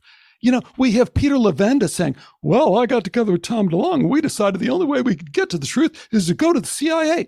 Aren't the alarm bells going off in your head? And Dolan goes, no. No, I really think it's, I think this is, you know, this is, this is legit. This guy's a legit whistleblower. And I was dumbfounded. I still don't know. So I don't know if he just made a mistake or what, but clearly at this point, we all know it was, we all know it was fake. We all know Lou Elizondo is a counterintelligence agent. No, it's the opposite. We, we all know that they achieved what they wanted. They wanted to get the U F O thing whitewashed in the open for whatever selfish reasons they had, because they're not, of course, Jesus.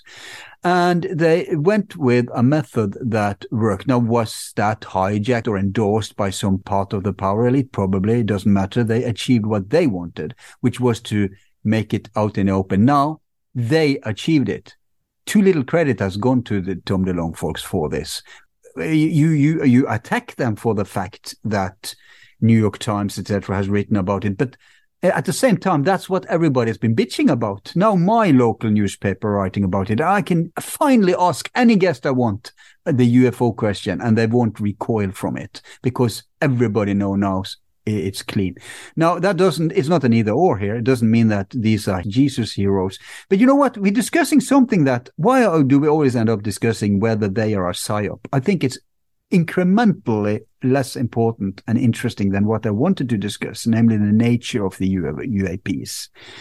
And I have a show now that's not out yet. It's called U A Ps Explained. Okay. And that's a pretty bold uh, statement, yeah. But they are. I'm not saying it's the only explanation. I'm not saying uh, we say who they are or where they come from, but no. David Cerida definitely explains how they are working. And both him and me kind of agree based on the data. You, you, you've probably seen the tether incident footage, et cetera. They look much more like entities than they do uh, crafts. Most of them, uh, they, they look like fish in an aquarium. And we discussed how they, they can be actually alive, because we know that Uh, already uh, down on Earth, when they, they now have come out and said, yeah, we are taking, uh, we, we are, we're measuring U V frequencies and we're seeing what can be defined as life forms there. This is rather new, but this fits with what me and him has been thinking all this time, namely that these are, and this explains why the military can have the audacity to shoot at them, to they completed this. If the military really thought these were humanoids in spacecrafts from another place, they would freak out. It would be a completely different uh, discussion than what we're actually having. It's as if the military knows they pose no real threat. And that's why they're trying to be this tough guy against them. But they, of course, like you say, they have some aspects uh, in their nature that far surpasses our little ant kind of thing. So I'm saying that this phenomenon, which is a terminology, encompasses many different unknowns. One of them is also a mechanical, uh, technological aspect, because we know for sure there are crafts wherever they come from, whoever are operating them. And I think the huge majority of these crafts are from Earth. They are, and they may be actually, they may have studied. Because Cerida, and I dare you to listen to the show, explains how it works. And they he they may have studied these entities, whatever they are, and then converted it to technology, to mechanics. That may be one. But we also have the ancient connection. And when you say, oh, the ancient Africans knew, yes, but it's not like that they were apes and someone came and enlightened them. It's that they are a remnant of an ancient civilization that not only had his knowledge, but also mastered space travel. I dare you to... I, I get you. I don't understand why the reverse engineering of alien craft gets, how it how that gets you anywhere in terms of this discussion. Absolutely, we've re- reverse engineered alien craft. You never, well, how does that... There's no bodies and there's no craft pointing to alien at this time. We, there are claims. You just said you just said we reverse engineered our technology, yes. is based yes, on from entities or ancient tech. Yes, but but why not why not Bob Lazar in uh, Area fifty-one and where he worked on the craft? Why not uh, Stephen Greer, who says he's interviewed completely real. Bob Lazar, when he says these are aliens, he even says it himself. I'm speculating, he says. I don't know. He what. says, I, he said, I've seen nine different craft. Uh, Richard, uh, yeah. Stephen Greer. But not bodies. But the point is, it's such a loose argument that you're making. He says that he's that he has seen bodies and he has seen autopsy. But take that out for a second. Lazar says that? Yes. And he said his first day. I haven't day, seen him say that. He said his first day on the job, he walked past a, a, a room and there was a window and he saw the alien bodies and he later talked to people and they said, here's how many we have. And Stephen Greer, uh, you know, you just listened to that interview. He said he's interviewed multiple people who said that we have this many craft and this many bodies, yeah. and some of them were alive. And I, and I followed his uh, press conference. As I know these people he, he has um, helped bring forward. Now, all of them aren't solid. Uh, of course, disinfo people are uh, there too. But yeah, basically he did he did do a huge lifting for ufology. You had the Disclosure Project, you had the Citizens Disclosure thing that Dolan was involved with, and this other guy was, I forgot his name, a ufologist.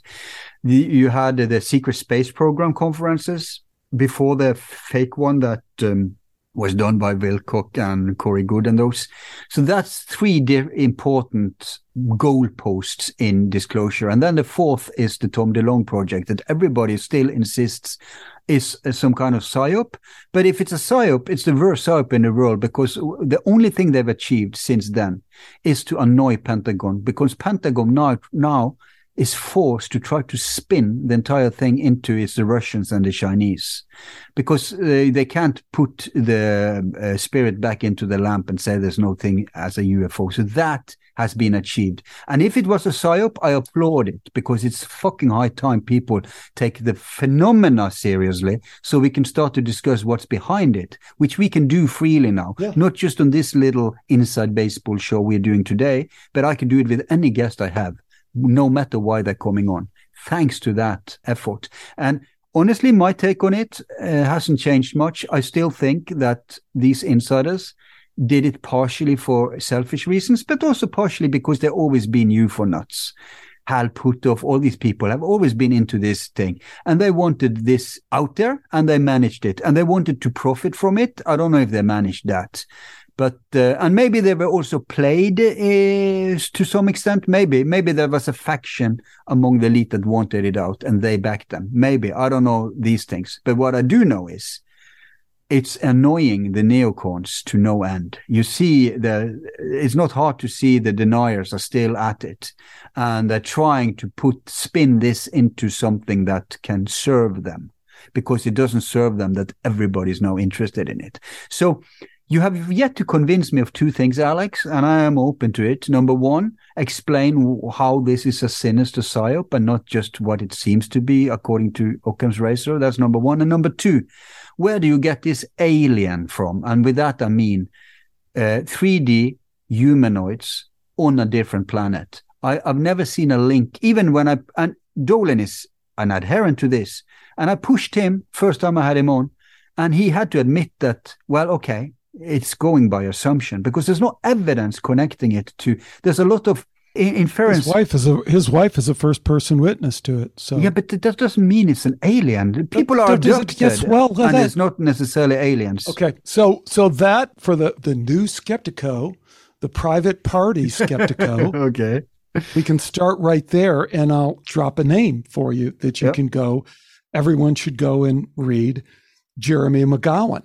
Mm-hmm. And his blog post on Lou Elizondo and the truth about everything. Jeremy McGowan, I was almost going to make this show about the interviews I haven't done this year, because Jeremy McGowan is the first person who's legitimately ghosted me. Uh-huh. He was so excited to be on the show. He was like, oh, it's an honor. I don't know why I thought it was an honor. But anyways, he's on the show. We're right there. We're ready to record. Doesn't show up. Just falls off the earth, doesn't respond. And the person who wow. connected with me with him starts communicating. He's like, well, yeah, you know, I'm kind of doing this, kind of do that. So, but everyone should still read his article. And the other one is on the election anyways. So, okay. So that's suspicious. Have, he doesn't want to back up his uh, his accusations. Hmm. Oh, no. His accusations are rock solid. You go listen to him. He has all the proof has been laid out. Why is he afraid then? Well, yeah, People are people are people. Yeah, okay, okay, okay. Predictions? I guess, I guess. Predictions. And tell us what's going on with Alt Media United.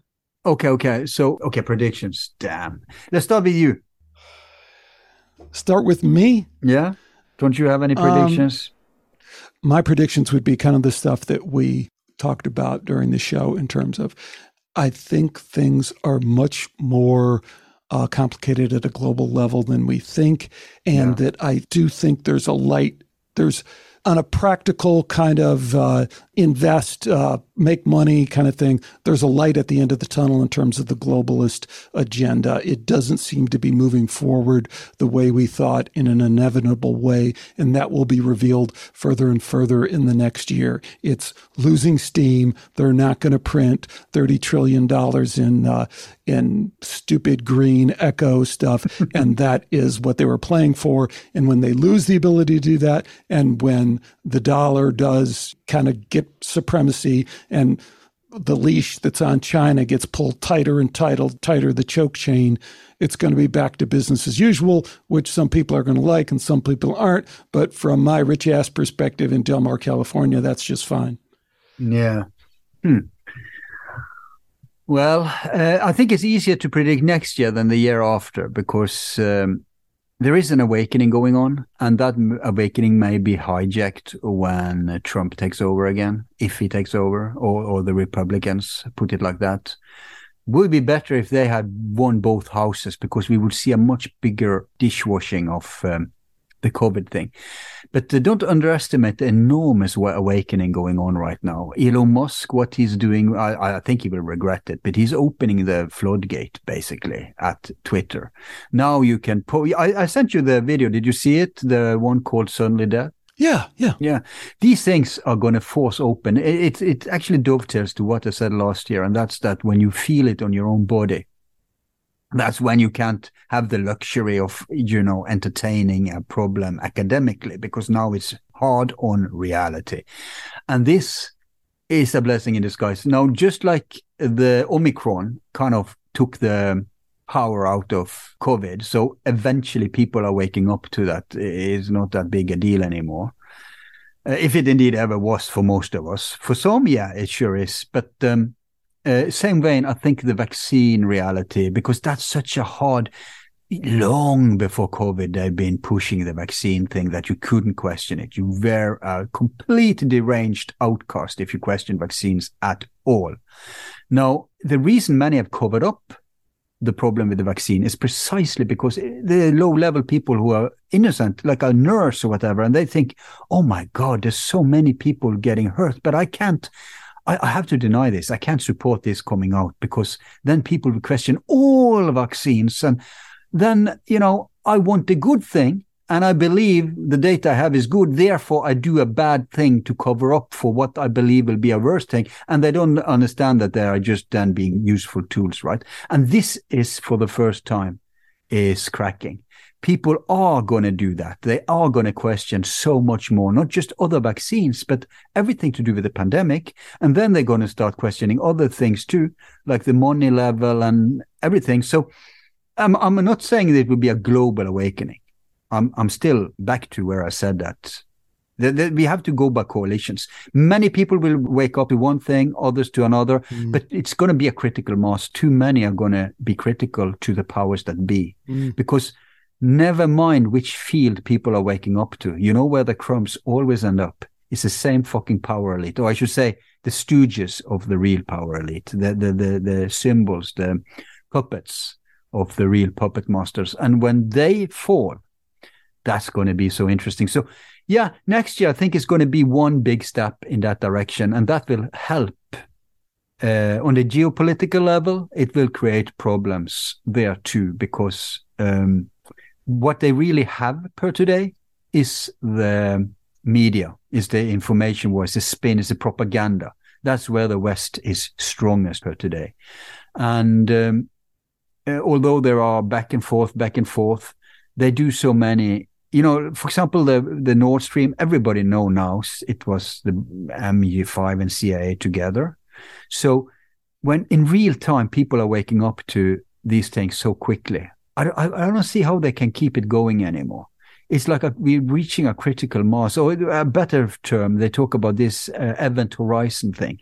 It seems to be very short in the distance on so many levels, and I'm just happy I'm around to see it, because it can, you know, even if people wake up and they, let's say they overthrow the power elite, what could you replace? It could be worse. I'm not saying it's like hallelujah time, but um, like the Chinese said, we live in interesting times indeed, and I'm happy to to be in for the ride. We have no I embrace changes. Yes, we have no alternative, do we? Well, I guess we could always, uh, you know, we could do an Epstein, you know. But uh, no. You know, uh, uh, my one of my spiritual, uh, I don't know, guideposts guy really like, Neem Karoli Baba, you know, the Ram Das uh, oh. guru in India, you know. When the guys first went there and, and met him, and they were dropping acid and just wanted to do anything they could do to become enlightened, he said, oh, it's it's easy.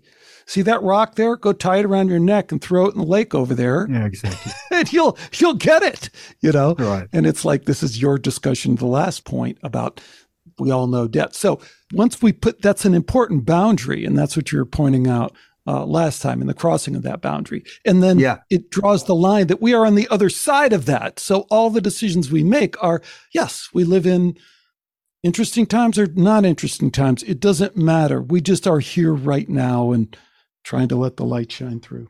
But so many people can choose to metaphorically take that stone and throw themselves in the lake. Oh, well said. They can choose to remain in the forest, refusing to see anything, not understanding what. And those, you know what? The most dangerous people today are the lowest informed. Mm-hmm.